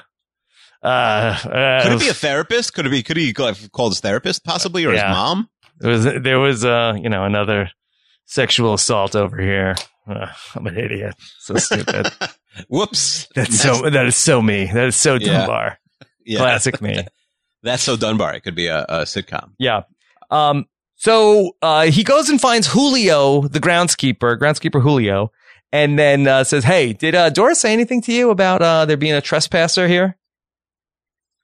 Very casual. Very casual. Yeah. Like no. Seems wholly. He was so upset about about Moose being there, and now seems wholly unconcerned that they had a lurker on the property. yeah. It's like, uh, boy, crazy Dora. What is, what is she even talking about? Yeah, he literally said, I, "Dora is really upset, and if she cares, I care." So you're, there, it's just heavy-handedly showing you how in love um, uh, uh, Dunbar is with with with Dora the maid because. Uh, you know, it, clearly it should be his concern. And by the way, his son lives there, but no, he's only concerned because the the his, Dora was a little scared. Mm-hmm. Yeah. Okay. Um, that if anybody's following this closely, I think this is actually out of order. I think that, uh, then he comes back again and I think that's when he kills Dora, but you get the, you get the gist. You get the, uh, you get the idea. He goes back and forth. Uh, like seemingly he breaks in like what, four or five times into Dunbar's house. Absolutely, he is a master breaker inner, Yeah. if nothing else. He's upset about a number of things, uh, including that, uh, Dunbar doesn't have ice cream in the freezer for the kid, Danny. Big running subplot. He loves strawberry ice cream and milkshakes. Yeah, Um, doesn't have a payoff. Uh, just just uh, you know, character trait. Yeah, right. It would have made sense if at the end it was there or something. Yeah. Akiva, also that we learned that uh, Dunbar needs to take uh, prescription drugs to uh, go to sleep. I, I guess that this is going to be a, a plot point in that it allows Moose to get into uh, the house more often because I think that uh, he has to take some sort of like Ambien to go to sleep. It, it makes sense that they did that because it is a big plot point that I wrote uh, at first. It's such a movie trope that like a guy sleeping, you're able to fully tie him up without waking him, right? Mm-hmm. But the fact that he's taking sleeping meds actually makes it have a, make a little more sense, right? Mm-hmm. Yeah. Okay. So this is like M- M- Moose comes in and out, and he's just like uh, messing with uh, Dunbar. It, go- it goes on for for a while. Uh, the next thing I wanted to touch on is uh, the next morning after Moose like sleeps over and is like taking selfies uh, with Dunbar while he's sleeping. Uh, let let's talk about Akiva when uh, Dunbar is uh, taking his kid Danny to school. Okay. And tell me if this is a conversation that you've ever had with your kids. You okay with some music? You like a little Limp Bizkit? Sure. You like a little biscuit? Yeah. Yeah? Nice and loud? I used to listen to this back in the day. This is hot. Oh my god, that is nice. That is nice. Here we go, baby. Akiva, you like a little biscuit? Uh, I used to like a little biscuit, very little. Uh, I gotta say, th- and this was that was the scene that that went uh, viral, right? That like not viral, but that was the scene that people were playing, clipping, and playing for, on Twitter. I mean, he put a, a love, slo- uh, you know, a love letter that had no place in the movie to his own old band that's reviled. yeah. uh, in in you know in the middle of the movie for absolutely no reason. It is a wild decision. yeah. Was that to make uh, Dunbar more unlikable? Was that they were like, oh, maybe we're liking him too Yeah. much. We're feeling yeah, he's a biscuit fan. Make him a biscuit head. make him a, make him a, a biscuit brain, and then uh, people will be out of liking him. All right, so uh, Akiva, where do where do we want to go from uh, from here? Yeah, so she's dead. Nobody really says anything. Mhm. Well, th- now he sees him uh, driving on the street. He sees uh, Moose, John Travolta, yeah, he uh, like walking away Basically, from the, yeah, the- Moose had spent the night at Dunbar's house, like uh, Mhm. like messing, and then he's like walking home, and then Dunbar runs into him, just thinking he's in the neighborhood, and uh, goes off on him, goes nuts on him. Hey, I told you to stay out of my neighborhood, even though he had been like hovering over Dunbar while he was sleeping the entire night. Yeah. By the way, the narrator had said, I have no idea why Moose would go back to that man's house. But I suppose that when you find the cookie jar, you always go back for more. A famous expression. Right. The narration is out of control in this film. Uh, later on in the film, uh, this is my favorite line of narration. And I will say that this, uh, if you, if you're listening to this with, uh, young children in the room, uh, that just say, uh, warning, this, uh, piece of narration is NSFW. Uh, here is Leah, the narrator. Moose didn't just cross the line. He fucking nuked it. I feel like in the script it was like obliterated. And they're like, no, say nuke. Uh, classic Moose, classic Moose. Yeah. Uh, all right. So, I mean, this is all going to culminate. Should that be our tagline? You know, we, people say they need Rob and Akiva merch. Should it be like Rob and Akiva, don't cross the line? They effing nuke it. we can It's consider it. like a nuclear bomb, like blowing up the line. uh, we'll we'll consider it. We'll put that in the in the merch tournament. Okay. All right. Mm-hmm. So, I, I mean, I don't know that we just go uh, back and forth uh, a lot in this. We end up with a, like a really long like misery type sequence where he is going to end up with uh, Dunbar tied up. Uh, actually, before that, let me just, uh, he tells Leah about what's going on. I think cause he was like, tw- like putting on like his social media about how, what he was doing. And Leah is like, are you crazy, Moose? Knock it off. What are and you doing? Leah probably the only person who's following him, or else he has would one be in real follower, right? Yeah. right. The police have not been alerted to any of this. TMZ They hasn't picked it try and like make social media a thing. Like it definitely, ta- this film definitely takes place in 2019 ish, but Mhm. like they don't do a great job of it. But at least they mention social media a bunch. Yeah.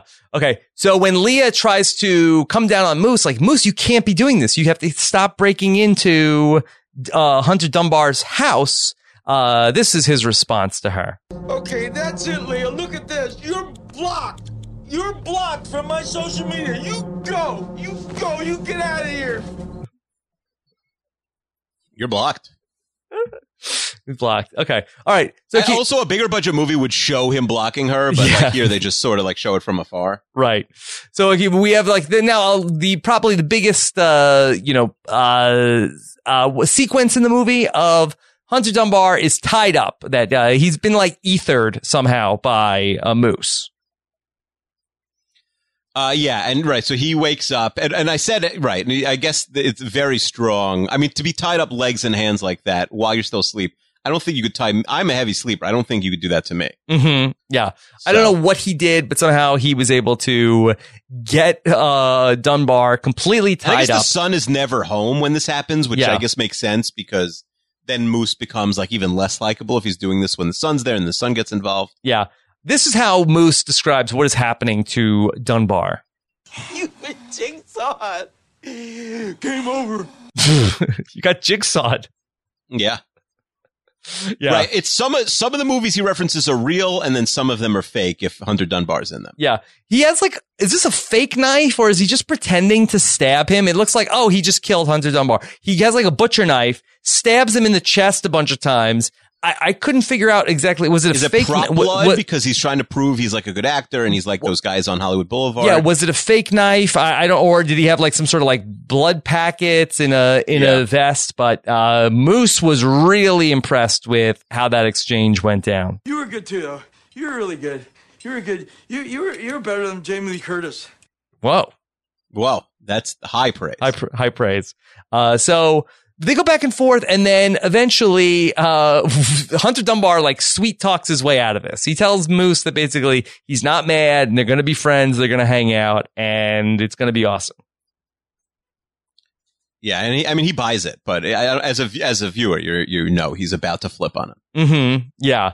Um, now, at one point, we uh, hear that uh, Dunbar is going to, uh, he says something that uh, Moose doesn't like. I think it's when uh, he says, "Just promise you're not going to hurt my kid," and uh, that that really sends Moose flying off the handle. You think I'm a stalker? Yes, you do.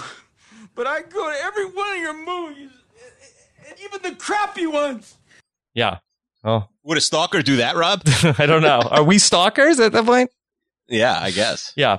Anyway, Akiva, so we see that, you know, uh, Moose is going to eventually untie Dunbar. Uh, yeah, and immediately Dunbar, who is leg, he doesn't even wait for his legs to get untied, which seems like a bad strategic move, right? Yeah, you Like- would think so. Get like completely he, untied. Travolta's clearly going to untie him, but yeah, Dunbar just right. goes uh, straight for the what is he? He, he well, two punches things. him, and yeah, he, has, he punches him, and then also that I guess Moose forgot to remove the uh, loaded shotgun, which was uh, next to the bed, uh, and then also the big uh, butcher knife uh, machete, which was in the nightstand. Poor planning by the mooster. Yeah. And so uh, Dunbar, uh, he ends up uh, unloading the shotgun, blows Moose's hand off. it's pretty graphic. Pretty graphic, yeah. And then we see that. Uh, you know, I, it was, it was confusing, and uh, it was, uh, you know, not not unlike uh, some Game of Thrones episodes. It was so dark, I could not follow what was happening.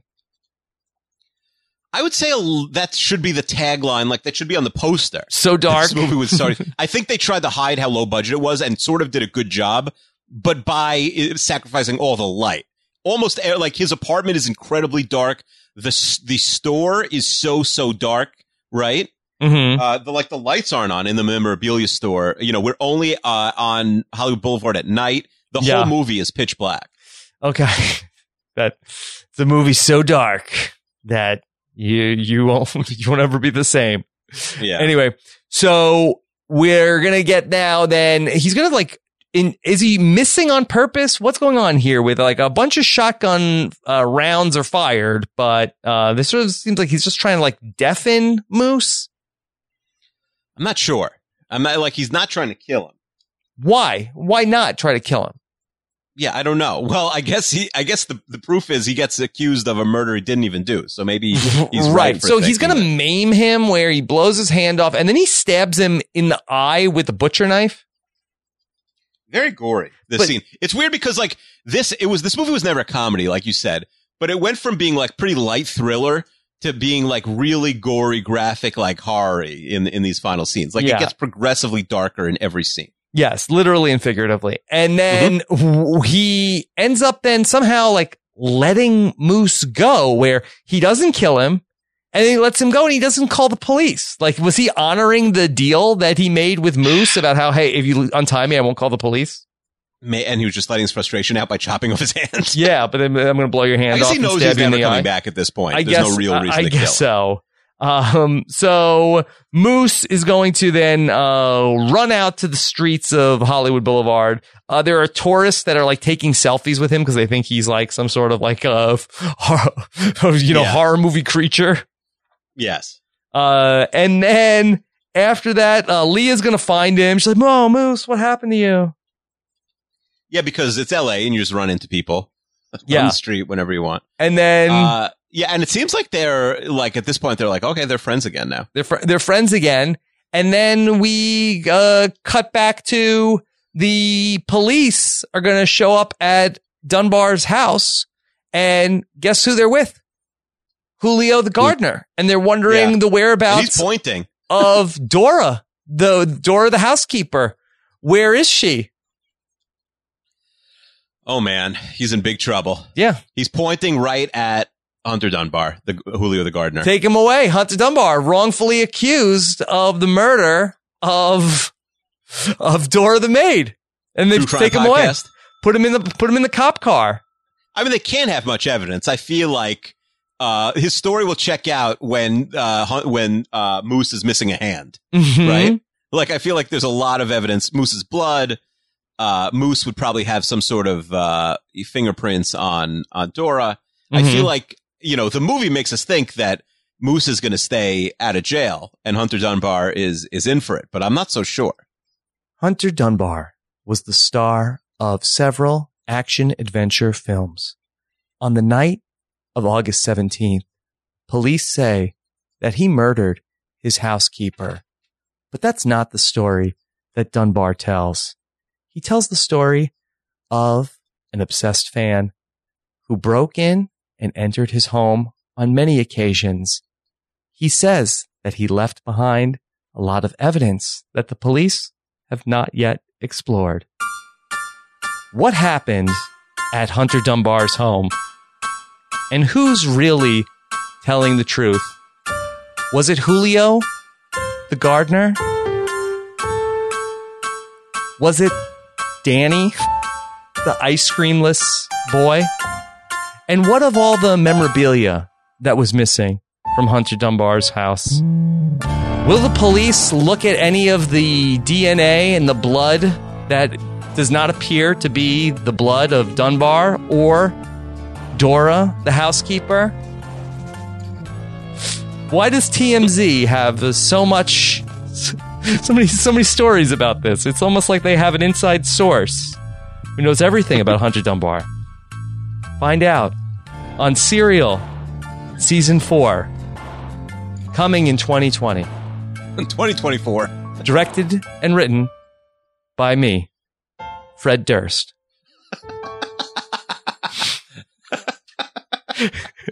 Imagine Fred Durst was just like the Yeah. Sarah Koenig Any- of the next. Anybody like uh, a little biscuit? It's funny because, like, what if, if Sarah Koenig, like, instead of doing like the Audible ads or whatever, Mhm. whatever that what was the season one big advertiser, yeah, Mailchimp. Mailchimp. What if, what if instead of the Mailchimp stuff, like, she just organically weaved in how much she loves Limp Bizkit, like I once love- an episode, and it's, I, love it's sort of like music of Limp place Bizkit. advertising. Yeah, You think uh, Sarah Koenig is a biscuit head? I would be shocked. I would be very surprised if she was a uh, big uh, Limp Bizkit fan. Yeah. Uh, what were the big hits? What was the big hits for uh, Bizkit? Faith? That was the big one? Faith, which is a, a Oh. cover. Nookie, She did it all for the Nookie. Right. break stuff. Break stuff. Yeah. And then any, any other any other hits? I uh, yeah, I think they had a bunch. I mean, they were really big. Like there were months where they were the biggest band on earth for sure. Mhm. Yeah. It's really like I don't. Rollin' was a big one. I don't regret growing up in the late '90s, Mhm. uh, and but I do think, in particular, like the music, the cock rock or whatever they call it was like the that's what they called it then I think was like you know anything emanating from Jacksonville. No offense to our one Jacksonville listener with the internet. Like it, I don't think like it really uh does not hold up. I mean their biggest album I think was called Chocolate Starfish and the Hot Dog Flavored Water. That's right. So and you hate all things chocolate. yeah, and and and also you're mixing milk milk and meat at that point. Hot chocolates and hot dogs. Um, Okay. they only uh, had five. To be fair, yeah, I don't know if it's if it's uh, actually uh, a cocoa uh, based product uh, that Okay. they're okay. But anyway, uh, Kiva. So what? That, that's the film, and then uh, also th- there is a, a number of like murals that like sort of like pop up on the screen. What, Yeah. what'd you think of that? They spent half the budget probably on that So- art. I wonder if he's an artist and he did it because they weren't bad, but they really didn't have much of a place in the film, Yeah. and they're hard to explain without. They're sort of animated murals, right? Mm-hmm.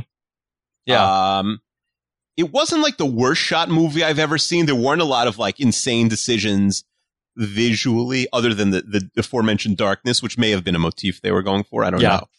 Okay. Uh, what is the film saying? What What is the message of uh, the fanatic? I I think that stalking is bad, but don't call me a stalker. Like, it's a great question. I don't really think it has a message. This is a much better film than The Animal we watched uh, two weeks ago, right? Mhm. Yeah. Is this movie bad? Yes. Yes. Yes. Is it deplorably bad? I don't know. Can, can I read you a Um, couple reviews? Yeah. Read me some reviews. All right. Brian Tallerico from RogerEbert.com. He says, Fred Durst, the fanatic, hates fans. It hates actors. It hates, it hates tourists. It hates shop owners and servants. Shop owners. Yeah. It really, really hates autistic people and it hates you. It's a movie that thinks you're an idiot, someone who won't see through its shallow provocations, illogical behavior, and vile misanthropy. it's one thing for a movie to be deadly dull or incompetently made, and this movie is both of thing- these things to be sure. But it descends to another level when you realize that it exists, perhaps even intentionally, to be nothing more than a cinematic version of an internet troll. Find the block button for this one.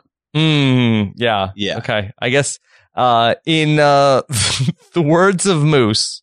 Okay, that's it, Leah. Look at this. You're blocked. You're blocked from my social media. You Yeah. Can I read? Can I read uh, John Please. Anderson from the Wall Street Journal, one of the country's finest newspapers? Right. Yeah. He was talking about Travolta, and he says, in his youth, the actor enjoyed the kind of incandescent stardom that can't really be earned and will inevitably burn at a lower wattage. But he's proved himself time and time again to be a hugely talented actor, something from which his early celebrity has probably distracted. Without cataloging his whole career, he's been terrific in any number of high profile projects, not just Pulp Fiction Gets Shorty, but also smaller noirish movies like the undersung Lonely Hearts. He also made, it should be noted, Wild Hogs. So, one Mhm. can understand the draw of the fanatic for someone like Mr. Travolta. It calls for full immersion mentally and physically. And he pulls it off. Oh, Rob, the Wall Street Journal gave this movie a positive review. wow. Yeah. Okay. Cancel the Wall Street Journal. Forget people are canceling the New York Times this week. Mhm. I think you got to cancel WSJ. Uh, we had some listeners. I, I posted that if anybody wanted, uh, uh, you know, help finding it on demand, um, I would, I would help any listener. So, uh, Kelly W, I think that's two U's and not W. Mhm. Um, uh, she has some takes. She says, uh, my apologies to fellow, fellow Canadian Devon Sawa for being conned into taking this role. yeah. Uh, why did John Travolta's agent let him do this movie? She asks. We don't think he has Good an question. agent, right? Yeah. Uh, she says Todd, the street performer, looks like a jacked Eric Stein. yeah. I can see that. Ja- he may be next week's guest. Who knows? Uh, Um, Todd, uh, the street performer. Uh, although I heard he doesn't respect Hollywood. He's not a god. He's full of doo doo. He doesn't respect Hollywood. I, I, I respect Hollywood. Is this a uh, sequel to uh, Larry David's Curb Your Enthusiasm? Do you respect Wood? Do you respect Hollywood? oh, Hollywood. Yeah. That- Yes. Um, Use a she coaster. says she asks a fair question, which is why does Hunter Dunbar not have SimpliSafe? hmm. Yeah. You would think Like, he'd the have some first sort time he of. sneaks in the house, it's because the, the maid is dead and the door's open. Yeah. It's in, But he not that gets in expensive more either. times. Yeah. No, yeah, no, Simply say If you want to sponsor the podcast, we will ask that about every character in every movie we Mhm. watch. Yeah. Uh, yeah, she's offended on Jamie Lee Curtis's behalf that her name was even brought up in this hot garbage. hmm Uh, we should have known when Travolta thought a drag queen was Taylor Swift a few weeks ago that he's maybe not on his A game anymore. Um, Like he, he didn't know. Uh, yeah. Uh, do we think Moose is a sympathetic character? She isn't sure No. how to feel No. about him. Uh, and did Fred Durst really add in a scene just to mention Limp Bizkit? Yes. Hey, I guess Yes. she's Canadian. Um, yeah. So yeah, I, I apologize to the ten or so listeners Yes. today who Uh, uh, who we forced to watch this. and not Akiva, forced, but you can had. confirm that this film did not make mucho Donald Trump at the box office, right? Did not. I think it made like three thousand dollars. Donald Trump. I do think like maybe. So what would, what would that, would that be? Would would be like uh, mucho Marianne Williamson at the box office? Yeah, that's what it made. It made Mucho Williamson, maybe uh, Tom. Well, I would say Tom Steyer, but he's he's that billionaire guy, right? So, no, it's not up to Yang Gang level for sure. Yeah, yeah. We, we're, Who are we're guys not. like running against Trump for the Republican primary? It made Mucho them, I think. hmm yeah. Uh, yeah. okay. Um, yeah. So uh, I apologize to anyone who watched this movie. I don't think it's going to have a long. It's not bad enough to be like the roomish, right? No, that it would no. have. So I don't think it's like can't be bad. It's fun to watch bad, but I don't think it's going to have a cult following ever. I don't think so. And maybe after this, maybe, maybe after this. Maybe but- I, we were going to bring more eyeballs to it, much like the King Cake Baby than anyone has ever brought to yeah, it. we might be able to get Travolta on the podcast for the mailbag next week. you, you think Travolta is, is not even a main guest for the show? He's a mailbag only. After this, yeah, I think so. Uh, fine. You, how about this? If I had won last week, I, I, I, I was going to reveal it. I was going to have John Travolta be the guest on Twitch this season. Oh, okay. Yeah. Yeah. So we really, you, I shouldn't have thrown it last week, I guess. Okay. All right. Kiva, before we get to the mailbag this Hmm. week, uh, let me take a moment and thank our sponsor for this episode of the podcast. Those are our friends over at betonline.ag, the people who make the Podcast One Sportsnet Challenge possible. And, uh, boy, I took a dive, uh, last week. I think I only, uh, got three points from my, uh, picks last week. I was in sole possession of first place and I've squandered it. I'm now tied for second place. But Akiva, let me, let me give you my picks for, for this week. Uh, I'm going to lock it in with the Patriots over the Redskins. Yeah. That's Okay. a pretty safe bet. Makes sense. Uh, I'm going to take the Eagles against the Jets. And it seems like another, another safe bet. Very, uh, very Yeah. safe bet. Yeah. Although, uh, you know, maybe, maybe Sammy D is coming back this week. Who knows? Yeah, uh, let me let me uh, consult the magic eight ball here. Yeah. Uh, Sam Darnold is not coming back Okay. in uh in, in week number five. Uh, I don't, I don't think so. Okay, I took the Saints over the Bucks. Sorry, John. John. Mm. Okay. Uh, I was gonna take the Chargers over the Broncos. Smart. Okay. And then the Chiefs over the Colts. Those are my week five picks here on the Podcast One Sportsnet, where I'm taking on the other hosts of all the Podcast One shows. You can follow at Podcast One Sportsnet.com. And of course, all of that is possible by our friends over at betonline.ag. You could take advantage of the best bonuses in the business when you sign up for a free account and make sure to use that promo code podcast one for your 50% sign up bonus. NFL, college football, MLB playoff action, all heating up this week with uh, games you're not going to want to miss out on in the NFL. In addition to uh, some of the matchups I talked about, there's the Rams at Seattle, Baltimore, Pittsburgh, Green Bay at Dallas, Cleveland at San Francisco, and in college football, tons of great matchups in uh, week number six, Georgia at Tennessee, Auburn with our friend uh, Caitlin from Auburn uh, at Florida. It's a big game, Akiva. Two top 10 teams.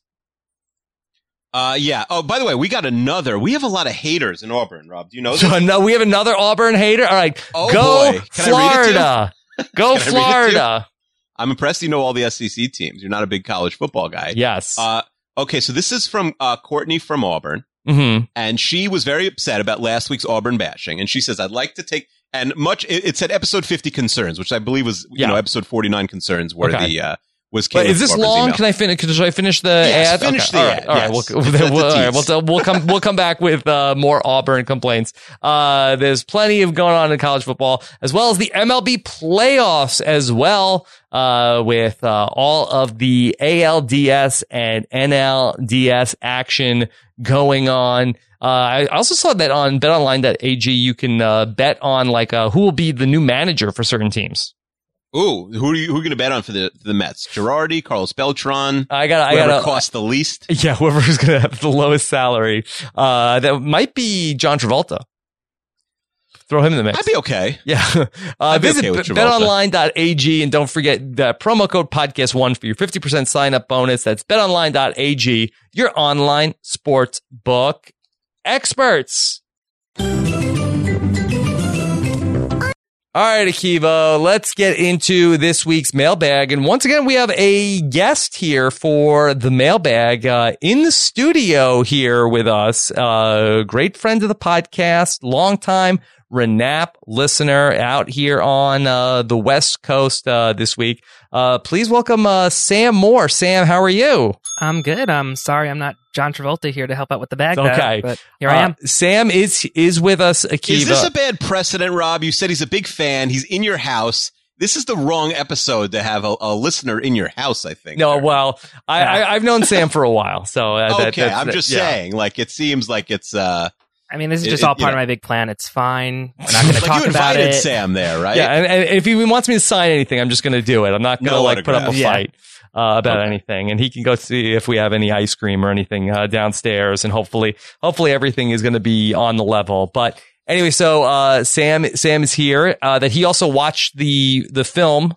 uh, before we did the podcast today. I mean, watched we- is a loose term. Kind of paid Did we attention to in miss the background. anything? Yeah, did we miss Sam? anything on Fanatic? Uh, I I think we co- covered everything. Um, I think those graffiti pictures were really interesting. I'm just like, what's going on? The whole thing made no sense, but uh, it was fun enough, I guess. Yeah, I, I wasn't in pain like I was during the animal. I think I'm happy we watched it. I think people will enjoy hearing us talk about it more than they would have enjoyed watching the film. Okay, Akiva, you want to get back to the Auburn complaint section? Yeah. So Is- apparently we've made it. Is Auburn our ops. ops so that we need to put the entire Yeah. school? I thought we Yes. were pro uh, Alabama, like the whole state, with our friend Sean the mailman. Yeah. But maybe it's just the the Alabama half, or really ninety percent of the Iron Bowl, not the Auburn ten percent. So anyway, I so I bashed uh, Auburn last week, and she said the first instance of her concern was the beginning of last week's podcast when Akiva referenced the Auburn Texas A&M game. Akiva indicated the sport of the Aggies with a Go Texas A&M. Now remember, I hadn't mentioned Caitlin from Auburn's complaints, but I had already read them and knew they were coming, which is probably Mhm. why I said that. She said Auburn won the game, by the way, as they had won the last three meetings at Kyle Field. Uh, this annoyed me more than upset me, but I want to let you all know that I voted in the census on behalf of the state of Alabama that Akiva's cool. I'm now rescinding that vote, and I'm Oh! officially in the Akiva is not cool camp. Wow. Rescinded much like Auburn's 2015 national championship with Cam Newton uh, being paid will probably, be, you know, happen at some point too. Mm. Uh, as you might imagine, she says, I was deeply des- devastated to hear you, Rob, voice your support of the Alabama Crimson Tide. I believe in my heart that this was a flippant comment and that is not a true representation of your character. I believe if you took some time to get to know Auburn graduates and what we stand for, you'd have a change of heart. I would be happy to host you at a home football game at Jordan Hare Stadium anytime so you could experience the special bond we Auburn Tigers have with our school. Don't bring Akiva. Thank you for Oh, your right. time and War Eagle. That's their, that's their rally cry. Yeah. I think Okay. we should start saying War Eagle. And if you ask me a question and the answer is yes, I think we should uh, implement the War Eagle system into this podcast. Hmm. Are so are you switching teams, Rob? She says, P.S. Shout out to Caitlin from Auburn. Let's hang. Should we, should we set up these two, uh, uh, disgruntled Auburn fans as a friend date and see if, and if they should become friends? Should I give them each other's emails now? So, so I said roll tide on a podcast. Uh, you, I don't think you said roll tide. I think you said, I said, I asked you if you like Auburn or Alabama, Mm. which side of the Iron Bowl you choose. And you Didn't, said, did Joe Namath Alabama. play at Alabama? yes. Yeah. So I have some loyalty. Uh, Are you there. a Cam Newton guy? I mean, I'm not anti Cam. I mean, uh, I don't own him in fantasy this year, so I, I've Right. only had positive experiences with my Cam Newton. Uh huh. I mean, Alabama, you know, most of the NFL from Mhm. Alabama. Yeah. They're the best team. I understand it hurts if you're Yeah. Courtney or okay. Caitlin, Well, I, I don't know how much interest there is uh, in this uh, debate. I, I think that Yeah. we'll as Well, I mean, I think I'm going to set them them up and see if they could they could be happy with each other. okay. But you're not switching teams. Right. All right. Let's talk about Mount Renatmore and Please. what we have in store for the mailbag this week. Yeah. So I'm going to make uh, a prediction that I've never made before. Yes. I th- well, I, I, here's my. It's more of a goal than a prediction. But my goal for Mount Renatmore this week is to get all four ideas on the wheel. I think it's a realistic goal. I think we're coming in hot this week. I had ten hours, uh, you know, two two five hour mornings in a row, two marathon synagogue uh, service days where I could sort of sit with my own thoughts a lot of the time and think about ideas and how to improve episodes and also some some pitches of my own.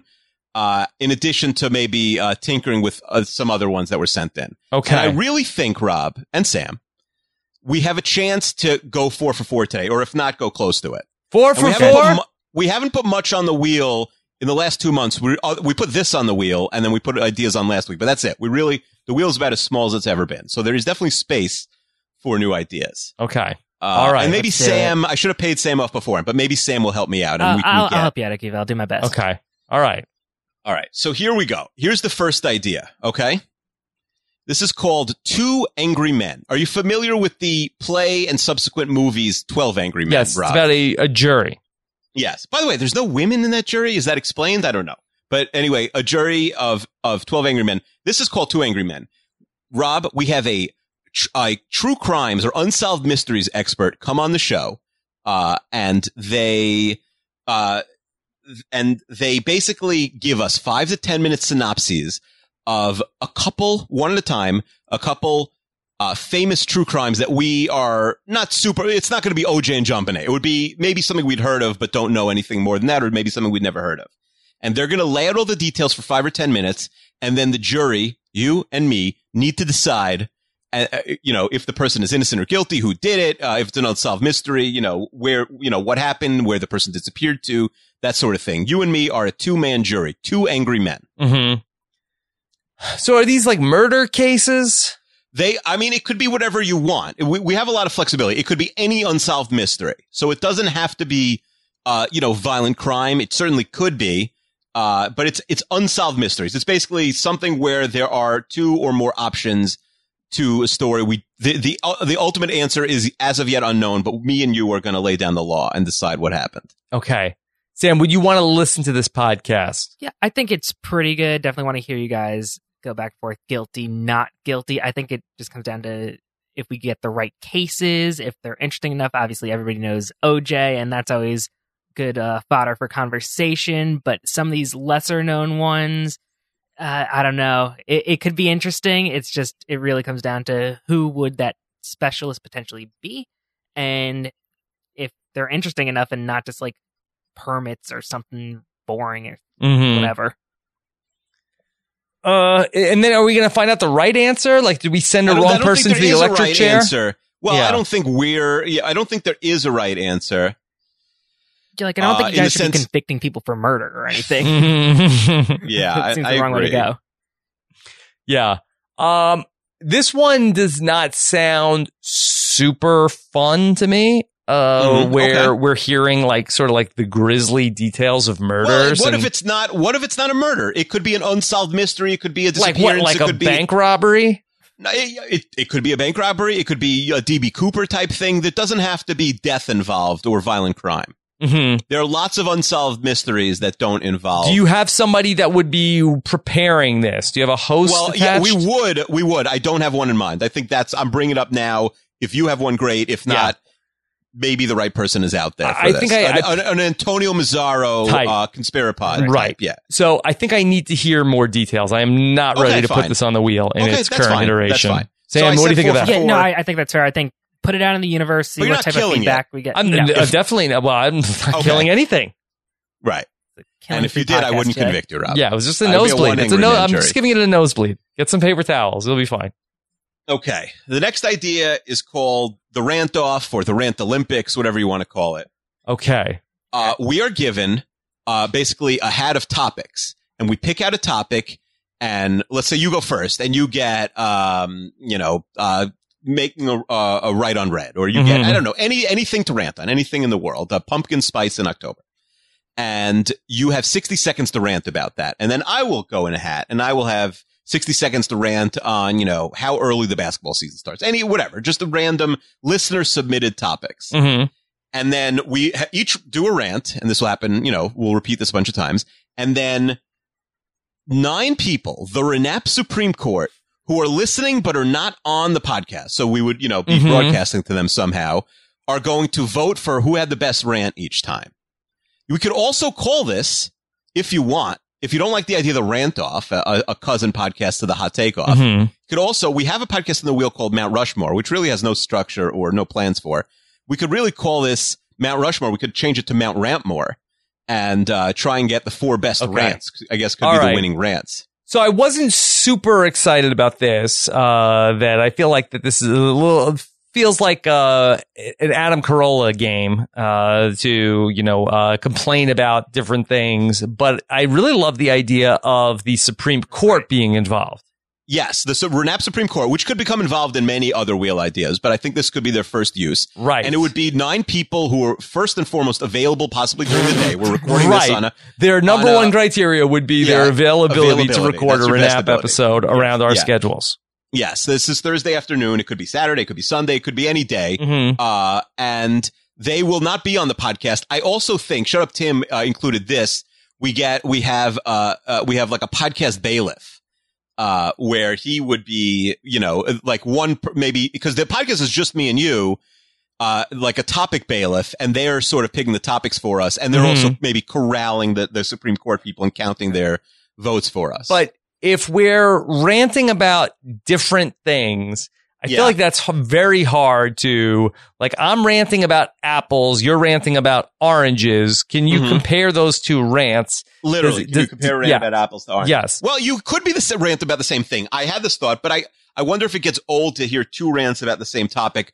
Uh, it's, I don't think that's a deal breaking question one way or the other. It's just your preference. I think the issue there is if you guys agree on the same, like on, on one topic, and Yeah. you're going to be ranting about the same points, then it becomes repetitive. You obviously have two, uh, two opposite. But I also think, ideas. Rob, in terms of doing different rants, um, I, th- I, I think ultimately it's like, first of all, we could, we could either be picking out of a hat or we could just be picking from a pool of like 30 rant ideas. Mm-hmm. So I, you know, it is apples to oranges a little bit, but I think ultimately, especially if we're picking, uh, you know, it's just the quality of the rant. It, you know, it, literally a good ranter could make any rant good and a, you know, even the worst topic and vice versa.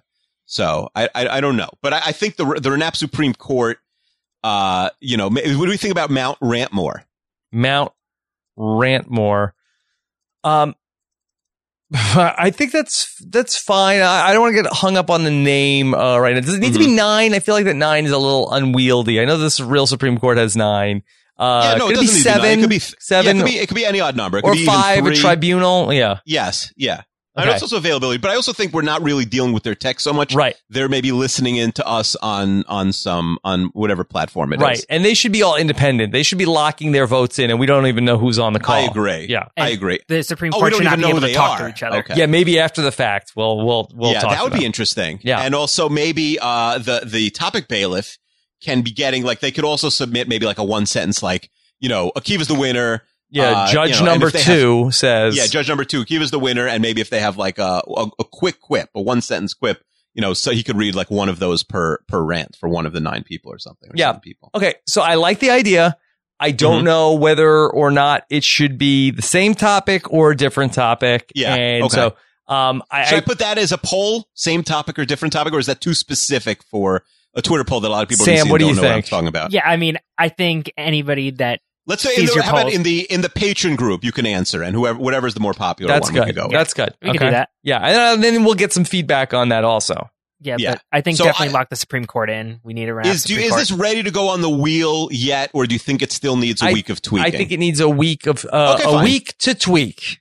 a week to tweak. Okay, I like I like shut up Tim's topic bailiff. This was the, the first two ideas were both mine, uh, but yeah, I like I like the idea of a topic bailiff. It's pretty funny. Okay. Uh, and they're not Supreme Court. I think, and it, by the way, it doesn't have to be the same nine every time. It's all about availability. If you're Right. available, you're on it, but you could be kicked off, you know, if you're, uh, yeah, uh, uh, you know, Roberts or whoever's on the Supreme Court now. If you're not there once, you're out forever. Wait, what does that have to do with John Roberts? Like if it was the Supreme, real Supreme Court, it would be funny if you missed one day, you're just out forever. Mm, I don't know. how hilarious uh, that would be, but um, you know, well, we would attend. yeah, you better attend. I think you were saying like uh, that there's like a four person of like the, there's like the Well, I think there should be a four person also. I do think there should be a chief like Renap, a chief Supreme Court justice, of the of Renap Supreme Absolutely. Court. I thought- you, that's you that's really why you think it brought should John anonymous? Roberts. That's so interesting. like the Well, spokesperson. uh, maybe this Because should I think be. it'd be funny if we were getting mad at them. Also, yeah. Uh, see, Like, I won't think. be listen. They won't, we won't be able to hear them during the podcast. yeah. They'll be able to hear us. I, I feel like that there should be maybe on this there should be a judging panel, but uh, it, that I don't think that the R, the Renap Supreme Court should be based on availability. Like I kind of feel like that there should no, be. we're gonna we're gonna pick people, but we also have to like say, hey, the podcast is Thursday at four. Like we'll ask nine people, but let's or whatever, five people, seven people. But then if they say no, we'll just keep going down the list. But the, you know, it's not only based on availability, but um, you know, we're we're not gonna we're not gonna be able to find if we pick nine people or seven people, we wouldn't ever find a time that they were all available. It would be like a fantasy baseball draft, right? Mm-hmm. Like you're never gonna you're never gonna ha- make everyone happy. I don't know. Okay. yeah, All right. so the minor issues to tinker with, but I do think this is this is an idea people would really like, and it's also uh you know a repeatable idea if it's good. okay. so would the Supreme Court be completely anonymous? Do we know who they are? I don't the think it should be anonymous. I, 'cause Yeah, I don't think it's I, I interesting feel like, to hear. but see, I feel like for, for this, I feel like that the judging panel, like we could ca- tailor our arguments to that we would know who's on the panel. Interesting. Oh, like if it was a bunch of Canadians or something, we could be have like pro Canada rants. Right, yeah, that would be interesting. Yeah, we could figure that. But also, if like, are we going to be able to get all nine to talk afterwards? Because that would be a No, I, and I think If that's why I think that maybe this should just be some. I love the idea of three. a Renap Supreme do Court, three? but we could do three. but I feel like that this should be just maybe just like an anonymous judging panel. Okay, fine. Maybe everyone who listens can vote. Mhm. Maybe we could work that. Like anyone who's listening live can vote. Okay, well, What about that? gotta- if, okay, if Kurt Clark or somebody could work that out. right, we got to figure that out. Okay, so then, oh, Okay, we so yeah, th- maybe two weeks this yet. week. Absolutely. Absolutely. Okay. Great. Those, so those were my synagogue ideas. All right. Uh, Matt Lagori says, uh, what about a Matt bracket? Rob and Akiva pick a favorite Matt. I really like this. It's basically very simple. It's a Matt tournament. We put 32 or 64 or not 128 or 256 Mhm. uh, Matt's in a bracket. So it's, you know, and it could be, I think maybe one half is Matt's and one half is Matthew. So it could be Matthew McConaughey and Matthew Broderick and Matthew Fox and Matt Stafford and Matt Harvey. Matt, Matt Harvey, Matt Lagori, Matt Gagan, any, any Matt that Mhm. we know. And we decide once and for all who is the world's greatest Matt. Very simple. No prep, and no, no prep needed. If it works, we could literally do it a billion times because we could do Rob's and John's. We could do Jennifer's. Like we could do every name on earth.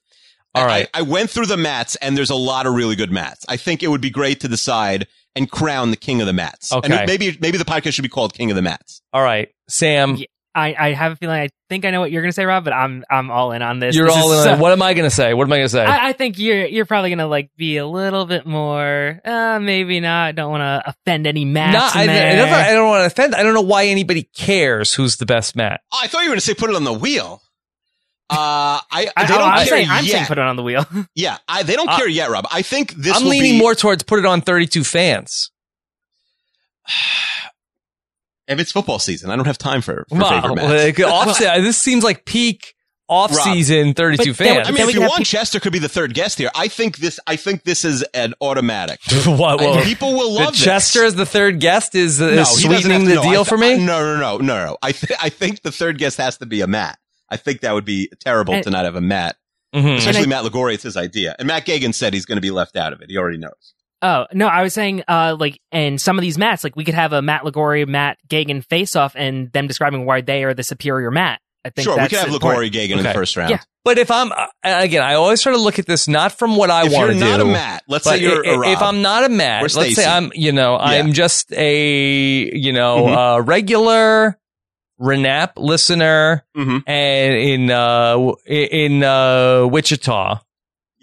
Yeah. And, and I don't know Matt Lagori and I don't know Matt Gagan. Well, they're No, not an Matthew important part Do of I- the, honestly, no offense to the great Matts from Long Island. They're really not. I mean, other than it's Matt's idea, like they're not probably contenders to win. That's more of a Matt McConaughey. Matt Lagori, I don't want to throw him under the bus. He didn't really know who Matt McConaughey was, so he must be very young. Uh, Mhm. but Matthew McConaughey, uh, Matthew Fox, uh, Matthew Broderick, and there's, a, I mean, I don't have the whole list of Matthews in front of me, but there's a Uh, lot of celebrity Your Matthews tribe and mate Matts. from Survivor Amazon. Yeah, Matthew yeah, Van Matt Von Ertfelda. Erfelde. Yeah. well, we don't want to, yeah. Is there a Um, Matthew division? Is that, uh, Yeah, I think there's a Matthew and a Matt. I think there's two brackets, and then the championship is Matt versus Matthew. mhm. Um, what about but I- Maddie? It's a good it's a good question. Uh, All Maddies, and and then we could actually have some women in the bracket. Yeah, There are I, a I lot think of- that's I think that's the right move. Goes Yeah. throw some Maddies in there. Uh, I I have to say, I, I am not Twitter poll? super excited about this one, but I, I I, if you feel very strongly about it, I still have a veto in my pocket. And So if you what, you're feel put on the wheel and veto it. no, if you, well, if if I hear from uh, my constituents that like, eh, look, the mad idea is not great. What if we uh, make a well, I Twitter will poll not be this week? Yeah. What if on uh, two days after this podcast comes out, I put up a Twitter poll?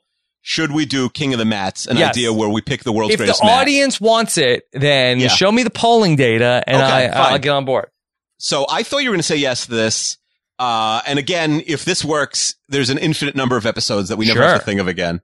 Rob's versus John's. Yeah. Best, uh, you know, uh, Dale's, Donnie's. Well, the- uh, you guys ever. can have the best Donnies on 32 fans. oh, best Donnie's. Well, Sam is a good one. Because Yeah. Sam, No, Sam, is could also good. like, I'm, I'm in for Sam. because Okay. it's very gender neutral. You really want that for a Right. bracket like this. okay. Okay. Uh, all right. Uh, now, jo- another Jonathan wrote in for our fourth idea. I thought I was going to go three for four for four. I am so far 0 for 3. Mhm. Although none of the ideas are dead. I think they're all in the wheel waiting room, right? Yeah. Uh, I, I think, but this was the one that had the least chance. Uh, he says, here's my idea for the next episode of Renap. So I don't know. He thinks there's no wheel. It's just the next episode.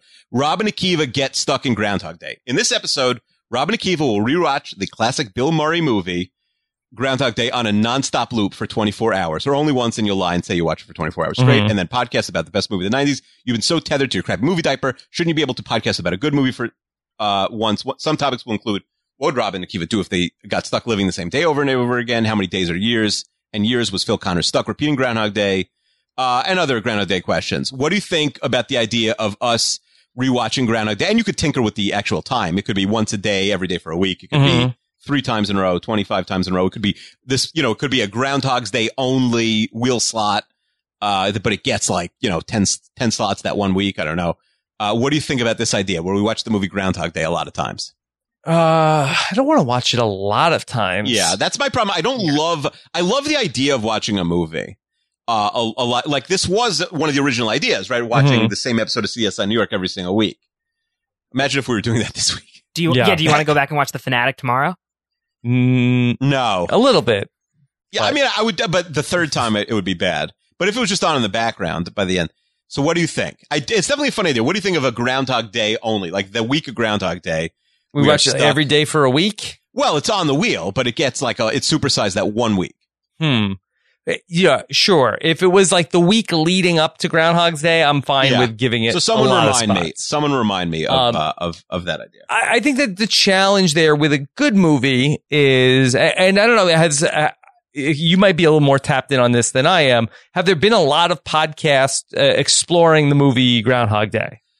I've never heard one, but I'm sure. I mean, there's so I'm many. sure it's been, I'm sure it's been it's been done, Yeah, but I I, think agree, that might be fine to go, idea. you know to watch Groundhog Day and what was it like 92 so it's not like a Yeah, big but the uh, idea is we're living in in Groundhog's Day, right? Like we're just repeating the movie Uh, over and over and over Look, again. uh, I'm not gonna watch like uh, we we do Uh, it. Nobody's forcing you, but then I don't think we need to. Uh, we do it then. I don't think we need our take if we're watching it once. Well, something fun to kind of change it up during that week. a couple years back, they made Groundhog Day into a musical, which bombed. So maybe like listen to the music and just pick that apart because I don't think it's any good. Mm. Mm-hmm. Okay. Um, I, I do feel like that people would be interested in us uh, talking about Groundhog Day if it was the week of Groundhog Day. I agree. I I, I also like the idea. I, I guess you don't. Of and this would be during your off season, I think, right? Groundhog Day. Mm. um, of like us watching the same thing over and over again. Also, if we could get the audience involved then they're also watching it like every single day with us or like five times in one day and like, you know, sending in their experiences and their takes, I do think there's some, definitely some content to mine there. Perhaps, perhaps, but I'm not sure if the juice is worth the squeeze necessarily of like, Okay. uh, you know, potentially 10 to 12 hours of watching Groundhog Day. I'm not sure if that will yield much more fruit in terms of a better podcast than watching it once. They okay. just come out hating right. the movie more so than anything else. hmm Yeah. I called my shot. I said we could get everything on the wheel, although I was not at all optimistic about the Groundhog Day idea. Uh, and we have a, a big offer, although I do think um, Matt's has a chance because Matt's going to a poll and the rant off I think will be on the wheel. We just have to work on the on the uh, logistics. Okay. Uh, one more one more uh, uh, seasonal idea. Okay. Okay. Uh, the Renap costume contest, and I'm sorry I don't, Costume I don't have in front of me who sent in this idea. Okay. Uh, here's your Halloween idea. I think it scratches the calendar itch. A bracket, yes, bracket of possible Renap based co- Halloween costumes. Listeners can submit and be as detailed, meta, and as creative as possible. Bracket needs to determine the best, determine the best costume which represents RANAP, but could also feasibly be created. Winning costume would be adapted as the official Renap costume for any fan who doesn't have an idea for Halloween. Bonus, post Halloween, you would probably get some listener photos of Renap costume. Okay. This is what I would want. All right. I want the bracket to be people willing to do their Renap costume. Mhm. And Okay. what it would be. And then if they win, then they are hereby obligated and not like one of these, oh, you can name our baby. Uh, no, like a real Yeah. we'll- hand we'll on a get- we'll- Bible, get the, get, get uh, the podcast bailiff to swear no, them not in. hand on a Bible, Rob. I think we said we were taking. Uh, I'm playing on the word. It's late at night again. Um, the, we, we Again? would take collateral. yeah. Well, from last week, I'm saying when Mhm. I couldn't remember anything. We take collateral, like we're going to take their Rolex or something until they dress up as. No, we we have baby. to be able to have trust with our listeners, and so uh, that, Rob, I lost all. I can't trust anybody anymore. I know, I'm but you got to get over it. You got to get past that. yeah, they past that. Uh, so the uh, I, I feel like the people write in and they tell us what they are willing to be for Halloween, Okay. and then if it if it comes up, uh, and this is probably got to get like you know eight spots, Five on the wheel. Yeah, yeah, Well, that's the the end of the pitch is that it would need to go on the wheel right away and be and have an inflated amount of spots because it's we're really running out of time. Right. I just want to hmm. know who's going to take the moose costume from the finale. I feel like that's going to be a Okay. real star. Well, the, so people would then have a week to then say, okay, I would, I would wear this costume. Yeah. And then, and then they have to, and then whoever wins, they have to do it. And then we have to see pictures. Yeah, so if we have enough ideas, we'll put this straight onto the wheel next week. If we get enough good ideas, at least 8 people willing to do it with with different interesting ideas. I say we p- will put this on the wheel. Uh, oh, I guess we have Well, to we see don't if have anybody okay. who's agreed All to do it yet. Sure, we can sure. wait till next week. If anyway. people will write in and say what they are willing to do, are you then making the bracket? I mean, it'll, the bracket will make it itself. I can't imagine there's going to be a hundred people. I imagine there'll be a finite number of people. Mhm. It doesn't even really. It doesn't need to be a bracket. If you know, especially since there's a good chance it won't be a, uh, you know, a divisible by eight or or two Right. or whatever. So I, you know, it could be like we'll just have eleven pitches and we'll read them one by one and we'll pick the best. We'll grade them like it's a hot takeoff or something, and then we'll pick the best one. Okay. I like this. Uh, Sam, you Okay. like this? yes, this- okay. th- especially I'm not now that it doesn't have to be a bracket. Yeah, I'm not sure that a lot of people are going to do it. A lot of people might have their Halloween costumes. A lot of people might not bother. But if they are, we're willing to play ball with them. I think. If they love the podcast, they could call an audible and change up their costume. okay. I agree. If you really cared about us, we All had right. a hard year. If any people want to dress up as Baby Rowan, that's that's a pitch. Yeah. Akiva, I, exist. I'm Mhm. suggesting that if if this is this October 4th is when this episode is going to go up. If if this is good when we record our next episode, uh, I think that in honor of October, this idea should have 10 spots on the wheel.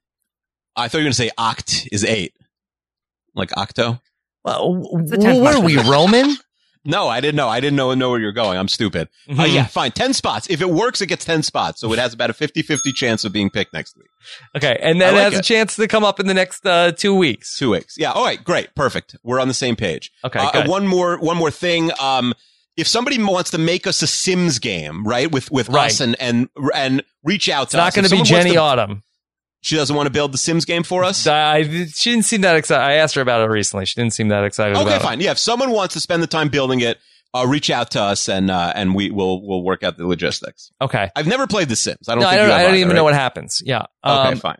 Akiva, do we want to read through our last like uh, 15 or so episodes to see if there should be anything on the sequel mechanism? Yeah, we could. If yeah, you have time, we could do that. Let's go through. Okay. I mean, I, we could even do more. I mean, I think it's going to go by real, real quick. Okay, so uh, I, I guess going back to I don't know when uh, we last did this, but okay, uh, episode 36. Robin and Akiva need a baby. Uh, we're done with that, right?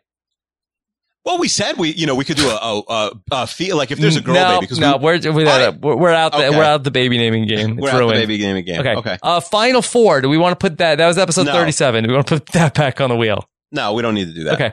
Uh, number 38 was the rise and fall of JTT. I would be the rise and fall of somebody else, like Macaulay Culkin or something. No, Yeah. I don't think we. I I, mean, think if, if someone has a great pitch, fine, but I don't think it's a It direct fine. sequel. It was fine. Uh, Mhm. Episode number 39. Uh, this is episode number 52. Uh, that is eligible. Uh, Conspirapod 2. Is Conspirapod 3? Should that be in the sequel mechanism? Uh, not yet. Soon, I Not think. yet. Okay.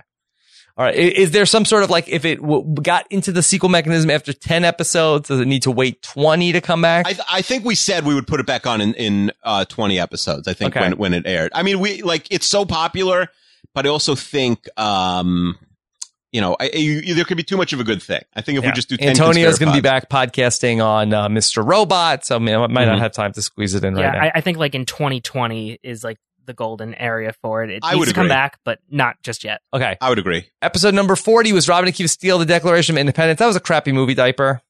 Mm-hmm. Yeah. We got National Treasure 2. Okay. Um, that's possible. It's possible. Uh, that Rob and Akiva needed podcast number 41 was the MTV dating shows are trash.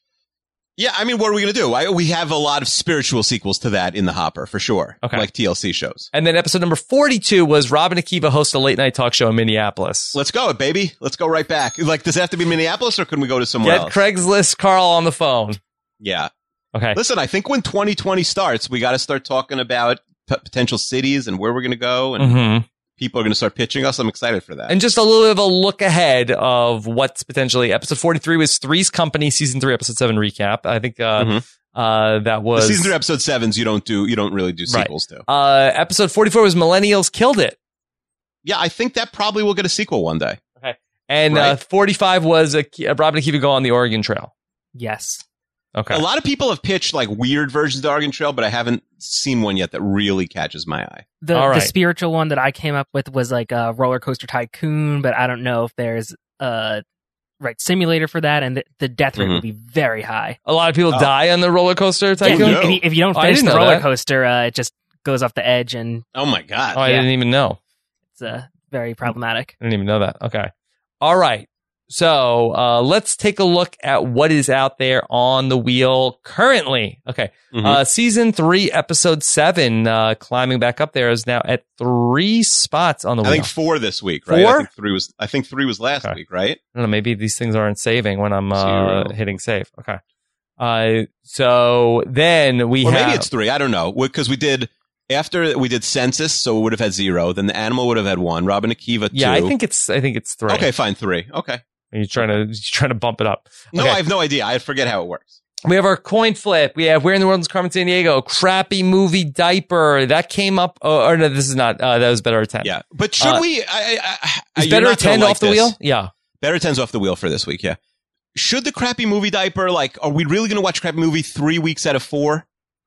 Like, isn't Akiva, this the okay, whole all right, all right, idea oh. is we Yeah. spin a wheel. But we created this. We it's like, well, I don't want to get can- unlucky, so let's not spin a wheel anymore. All right, There- just I'm letting you know if the crappy movie diaper comes up, my veto finger, my itchy veto finger. That's could, could, why you have a veto. Because remember, well, there's technically three vetoes. We each have one, and then we have the the friends. Like the veto. whole We're- idea of this podcast is sometimes we have to do a podcast about things we don't want a podcast about. Yeah, yeah. Sometimes we podcast with people we don't want to. Mm-hmm. Hi. Uh, no, no, Sam, you're great. No. Uh, it's that's why you have vetoes. I mean, it, it's yeah, you're right. it's, you're right. it's October. We like haven't 10 used more our vetoes. left. Yeah, yeah, yeah, for sure. Okay. Uh, we have our sequel mechanism. Nope, that's gone. Okay, there's nothing in the sequel mechanism right now. Zero spots. Okay, zero uh, zero spots for the sequel mechanism. Uh, and then we have uh, Mount Rushmore. We have. Oh, have is that off now? Because isn't that now Mount Rantmore? I think. well, it's a totally different idea. You're just calling it something similar. I know. I- but I- we like, have no don't- idea for Mount Rushmore. Okay, I I think that we could come up with a different name for Mount uh, Rantmore. That's not going Yeah, to be. Yeah, but we didn't like. You said Mount Rushmore was your least favorite idea. Shouldn't Mount Rushmore just squeeze a little and become Mount Rantmore? Mm, I don't know. Wh- Uh, uh, Sam, you have any interest in Mount Rushmore, where uh, Uh, Keith and I take uh, things and make the Mount Rushmore of different things? Yeah, I I think that could be fun. For me, I All right. feel like I, I honestly more lean Mount Rushmore than Rantmore. Oh, that's an incorrect Yeah. opinion, but fine. We'll keep Mount Rushmore on the. okay, on so the you wheel. like you like that more than the ranting yeah, idea. I'm, I'm Rushmore over Rantmore. okay, maybe that should be a Twitter be poll. good. Yeah, Yeah. Rush, Rushmore versus Rantmore. I just that other than you want to name the ranting episode Mount Rantmore, I just don't know why it's not like that they're, they're too similar. Okay, fine. No, they are. I just thought you would like. I thought I was doing a favor because you had said before that Mount Rushmore doesn't excite you. I mean, it could be good or bad. Like I It'll feel like fun. it- No, I don't think it'll be bad. I, I, I feel like think there's not a lot of be sizzle there. There's not a lot of hype. Could be fun though. good. No, but I think it'll be. I think yeah, maybe low expectations, and we'll jump over those hurdles. Mm-hmm. Yeah. Okay. All right. And then we have uh roast of Rob and Akiva is not on the wheel right now. No, that should be gone. Yeah. All right. We have Millennial Judge uh still on the wheel. Akiva. Yeah, uh, a lot of people have been saying this started as uh, like a sort of a legal advice type of thing, but now uh, Was it na- ever legal advice? I thought it. I thought it was uh, that people just were talking about like their gripes with another person. Yeah, okay, fine. I agree. So it shouldn't be. I don't think we should call this a millennial judge anymore. I think that's a confusing name because people Okay. should be sending in. If we ever do this, like people should be sending in uh more of relationship questions. My roommate is mean to me. My my my teacher is. eh, You know, I'm I'm in a fight with my parent. Um, Mm. Okay. So what? What if people are saying? What if we call this "Your Problems Are Trash"? This episode. Uh, not as catchy, but sure. Yeah, I think you're because you, we have so many trash episodes. I think I think you're it's in the trash qual. What's it? What's more in the trilogy? A quadrilogy? I don't know. Quadri Mhm. six Yeah. pack six Seems a pack. I little, little it's shoehorned in uh, to get it in there, but uh, we could do that. okay. All right. Uh, better attend is uh, off the wheel. Off the wheel. Uh, bye. hot takeoff uh, is on the wheel. People's Mhm. choice. That's we're going to vote on three ideas. Uh, Mhm. this weekend in Rob and Akiva is off the wheel. Bye-bye. Uh, then uh, we have our third wheel. Yeah. Uh, that third wheel tournament. Cameo cast. Mhm. Game night and TLC shows are trash. Am I missing anything? No, you got everything. Okay. All right. So, see the fact that the fact that uh the uh this week in Robin Q was on there makes me think that maybe it should have been four spots. I don't know if I didn't get my wheel saved from last week. Mm. Okay. All right. There you go. All right. Akiva. Let me just Be double check. Uh I fr- now my my head is hurting thinking about it because when it comes up and then it gets zero the next week, and I think this is the fourth episode. mhm. But isn't it zero one two three? I don't know. Leave it at three. It's fine. I'll leave it. Let's at leave it at three. Okay. Three works. All right. Are we ready? Sam, do you have any pick for what you would like to see come up? Um, I is Carmen Sandiego still on there? Did I It miss is. that? Yep, yes, yep, that's yeah, my yeah, pick. Eric Okay. Stein That's my pick. episode. All right. Here we Okay. go. Let's see what will be episode number 53 on the wheel. Did I mention Cameo Cast? Is that still on there? No, yeah, you Cameo may Cast. have not have mentioned, Yeah. it, but it's still on there. Yeah, Yeah. I'm a little nervous about Cameo Cast because I've started looking at like how much cameos cost and I don't know how Uh, much do you want to scrap it? So I thought that, but I didn't want to. Uh, I like, but it's been your idea, and every time I mention it, you're like, "Oh, Kiva, you're not into this." And I do think it's a good idea, but I think it's a good idea for like, uh, like the Bill Simmons podcast. You know, Mhm. it's that I just don't. I don't know how it's going to work. All the cameos are too expensive. Do you want to? Do you want to put cameo cast in the wheel waiting room? Hmm. Yeah, I think we need to Uh, let Big Brother 21 I think cameo you're settle right. down, and they're inflating the price. I, I looked. I looked because when we were t- when we were thinking about what to do last week, I did look at the prices quickly. Yeah. and I was like, anyone I wanted to do was over our budget. hmm Yeah. All right. Let's uh, like I let's put it in the wheel waiting room for now. I, I love the Okay. idea of the cameo cast, but I think we need to figure out a way to Yeah. be able to like even if we had like a budget that was like sixty dollars, that's either going to be one video that's a minute or Yeah. like three videos that are a Yeah, minute. or we could get like one rich listener to sponsor that episode, and then we could just go buck wild. Right. Right. Uh. So. Maybe we should, maybe the cameo cast should be, we should like pool our money together and then figure out who we want to get a cameo from. Okay, all right. We'll what, think what- about what- that. what do you think about week. that? I don't think it's a bad idea. I th- let's hear have the listeners think. Maybe we'll get a rich listener once. to Okay, let's leave it on there and see uh see what happens. Okay. Okay. Mhm. All right. All right, here we go. Let's spin let's spin the wheel. Episode number 53. Spin that What's wheel. what's it going to be? Will will we rewatch the movie we just watched?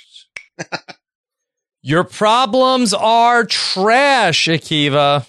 Wow. All right. I think that's that's exciting. We I'm looking just we just rebranded it Yeah. and now boom, here Boom it is. Now can we can we get Allie Lasher? I think we. I think. I think we could get Allie Lasher, Sally Splasher, Mhm.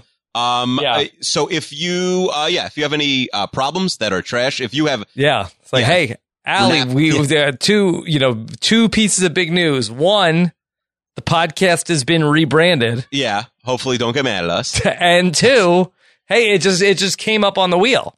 Yes. All right. I, I just messaged her. She is fine with it. She is happy. She's Okay. she's up for next week. Yeah. So Renap at robiswebsite.com.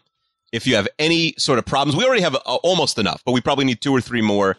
Uh, any issues you want Allie and me and Rob to solve, uh, you know, personal issues, you know, you want to know who's at fault for something. We're here. We're your men on the side. We're, um, what's that guy on Fox 5 at 10 o'clock? I don't know. I don't live the in New York. The guy who you like, uh, you like, does it shame, shame on you? Like the guy you'd call him up and is like, help me, Har- help me, help me, Rhonda, help me, Howard. Okay, but no, this is very important. Listeners, send in your Send in. issues. Send it. Your issues for Allie Lasher, Allison Lasher, Yaffa Lasher, Sally Splasher to uh, educate. Uh, adjudicate? Yeah, I think I said right. I don't know. Ad, adjudicate, adjud, I don't know. It's late. Um, uh, uh, Teresa Giudice. And, um, uh, what are yeah, you so saying right now? I have no idea. Listen, what I'm saying is, Are you giving out an email address? Yeah, you give out the email address. Uh, need a podcast at robhaswebsite.com Yeah, or renap at rob's website.com or Seinfeld or at Seinfeld at Yeah. or my email, my name at Gmail. Um, so I, um, yeah, we just need more cases. We have a lot of cases. We need a few more. Uh, if you have a conflict with a friend, a relative, a neighbor, uh, a spouse, uh, a teacher, and you want to know, uh, who's in the right and who's in the wrong or what you should do in a complicated scenario, think of it as an advice column. Write in to our email address and we will read these cases. Allie Lasher, don't send them to Allie Lasher. She's going to be blind. Uh, uh, you know, she's not, she's not going to know what's going on.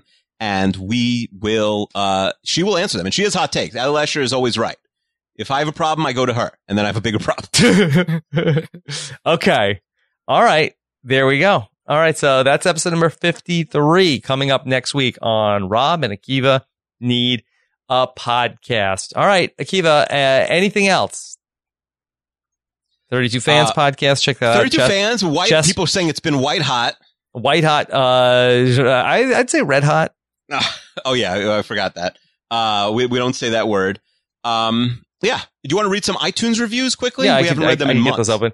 Uh, boy, Chester really was uh, dragging out the uh, NL uh, awards for uh, on the podcast. Yeah, he thinks he doesn't have a great sense of when people care about things. he cares about them always and forever. He still thinks like 1886 National League Cy Young is interesting. If it, Yeah. Chester's rule is Honestly, interesting to him. I didn't even know what he when, when he's talking about the Hank Aaron award. Is that a real award or that's an Yeah, award that it's he like gives a out? secondary award. No, it's a real Okay. award. If it was an award he gave it, it would be called like the Chesties or something. Whoa. Yeah. What do you think about Chester forgetting my birthday? What's your take on that? Well, I felt a little self conscious because I felt like uh, I had said, uh, you know, I had mentioned your birthday on a podcast with you, but I did Mm-hmm. not do anything on the day of your birthday. That's okay, but I feel like you probably acknowledged my birthday, like on the podcast, which was like sort of my birthday week podcast because we were Mhm. talking about episodes from that week from the past six years. Uh, but you knew it was my birthday, at least. I feel like Chester didn't even care enough. well, he's know. in a social media blackout. he's in a social media blackout, which I didn't care. Uh, my birthday came and went. I had a great day. Uh, I didn't say, "Oh, I'm so depressed." Chester didn't mention it. I didn't care. I never would have known. And then on Sunday, three days after my birthday, he's like, "Happy birthday!" And I was like, "Well, now he doesn't even know when my birthday is." Yeah. because now I realize, oh, he never said anything, and he's just Worse. like a clown. Well, worse. like, like in the Royal anything. Rumble.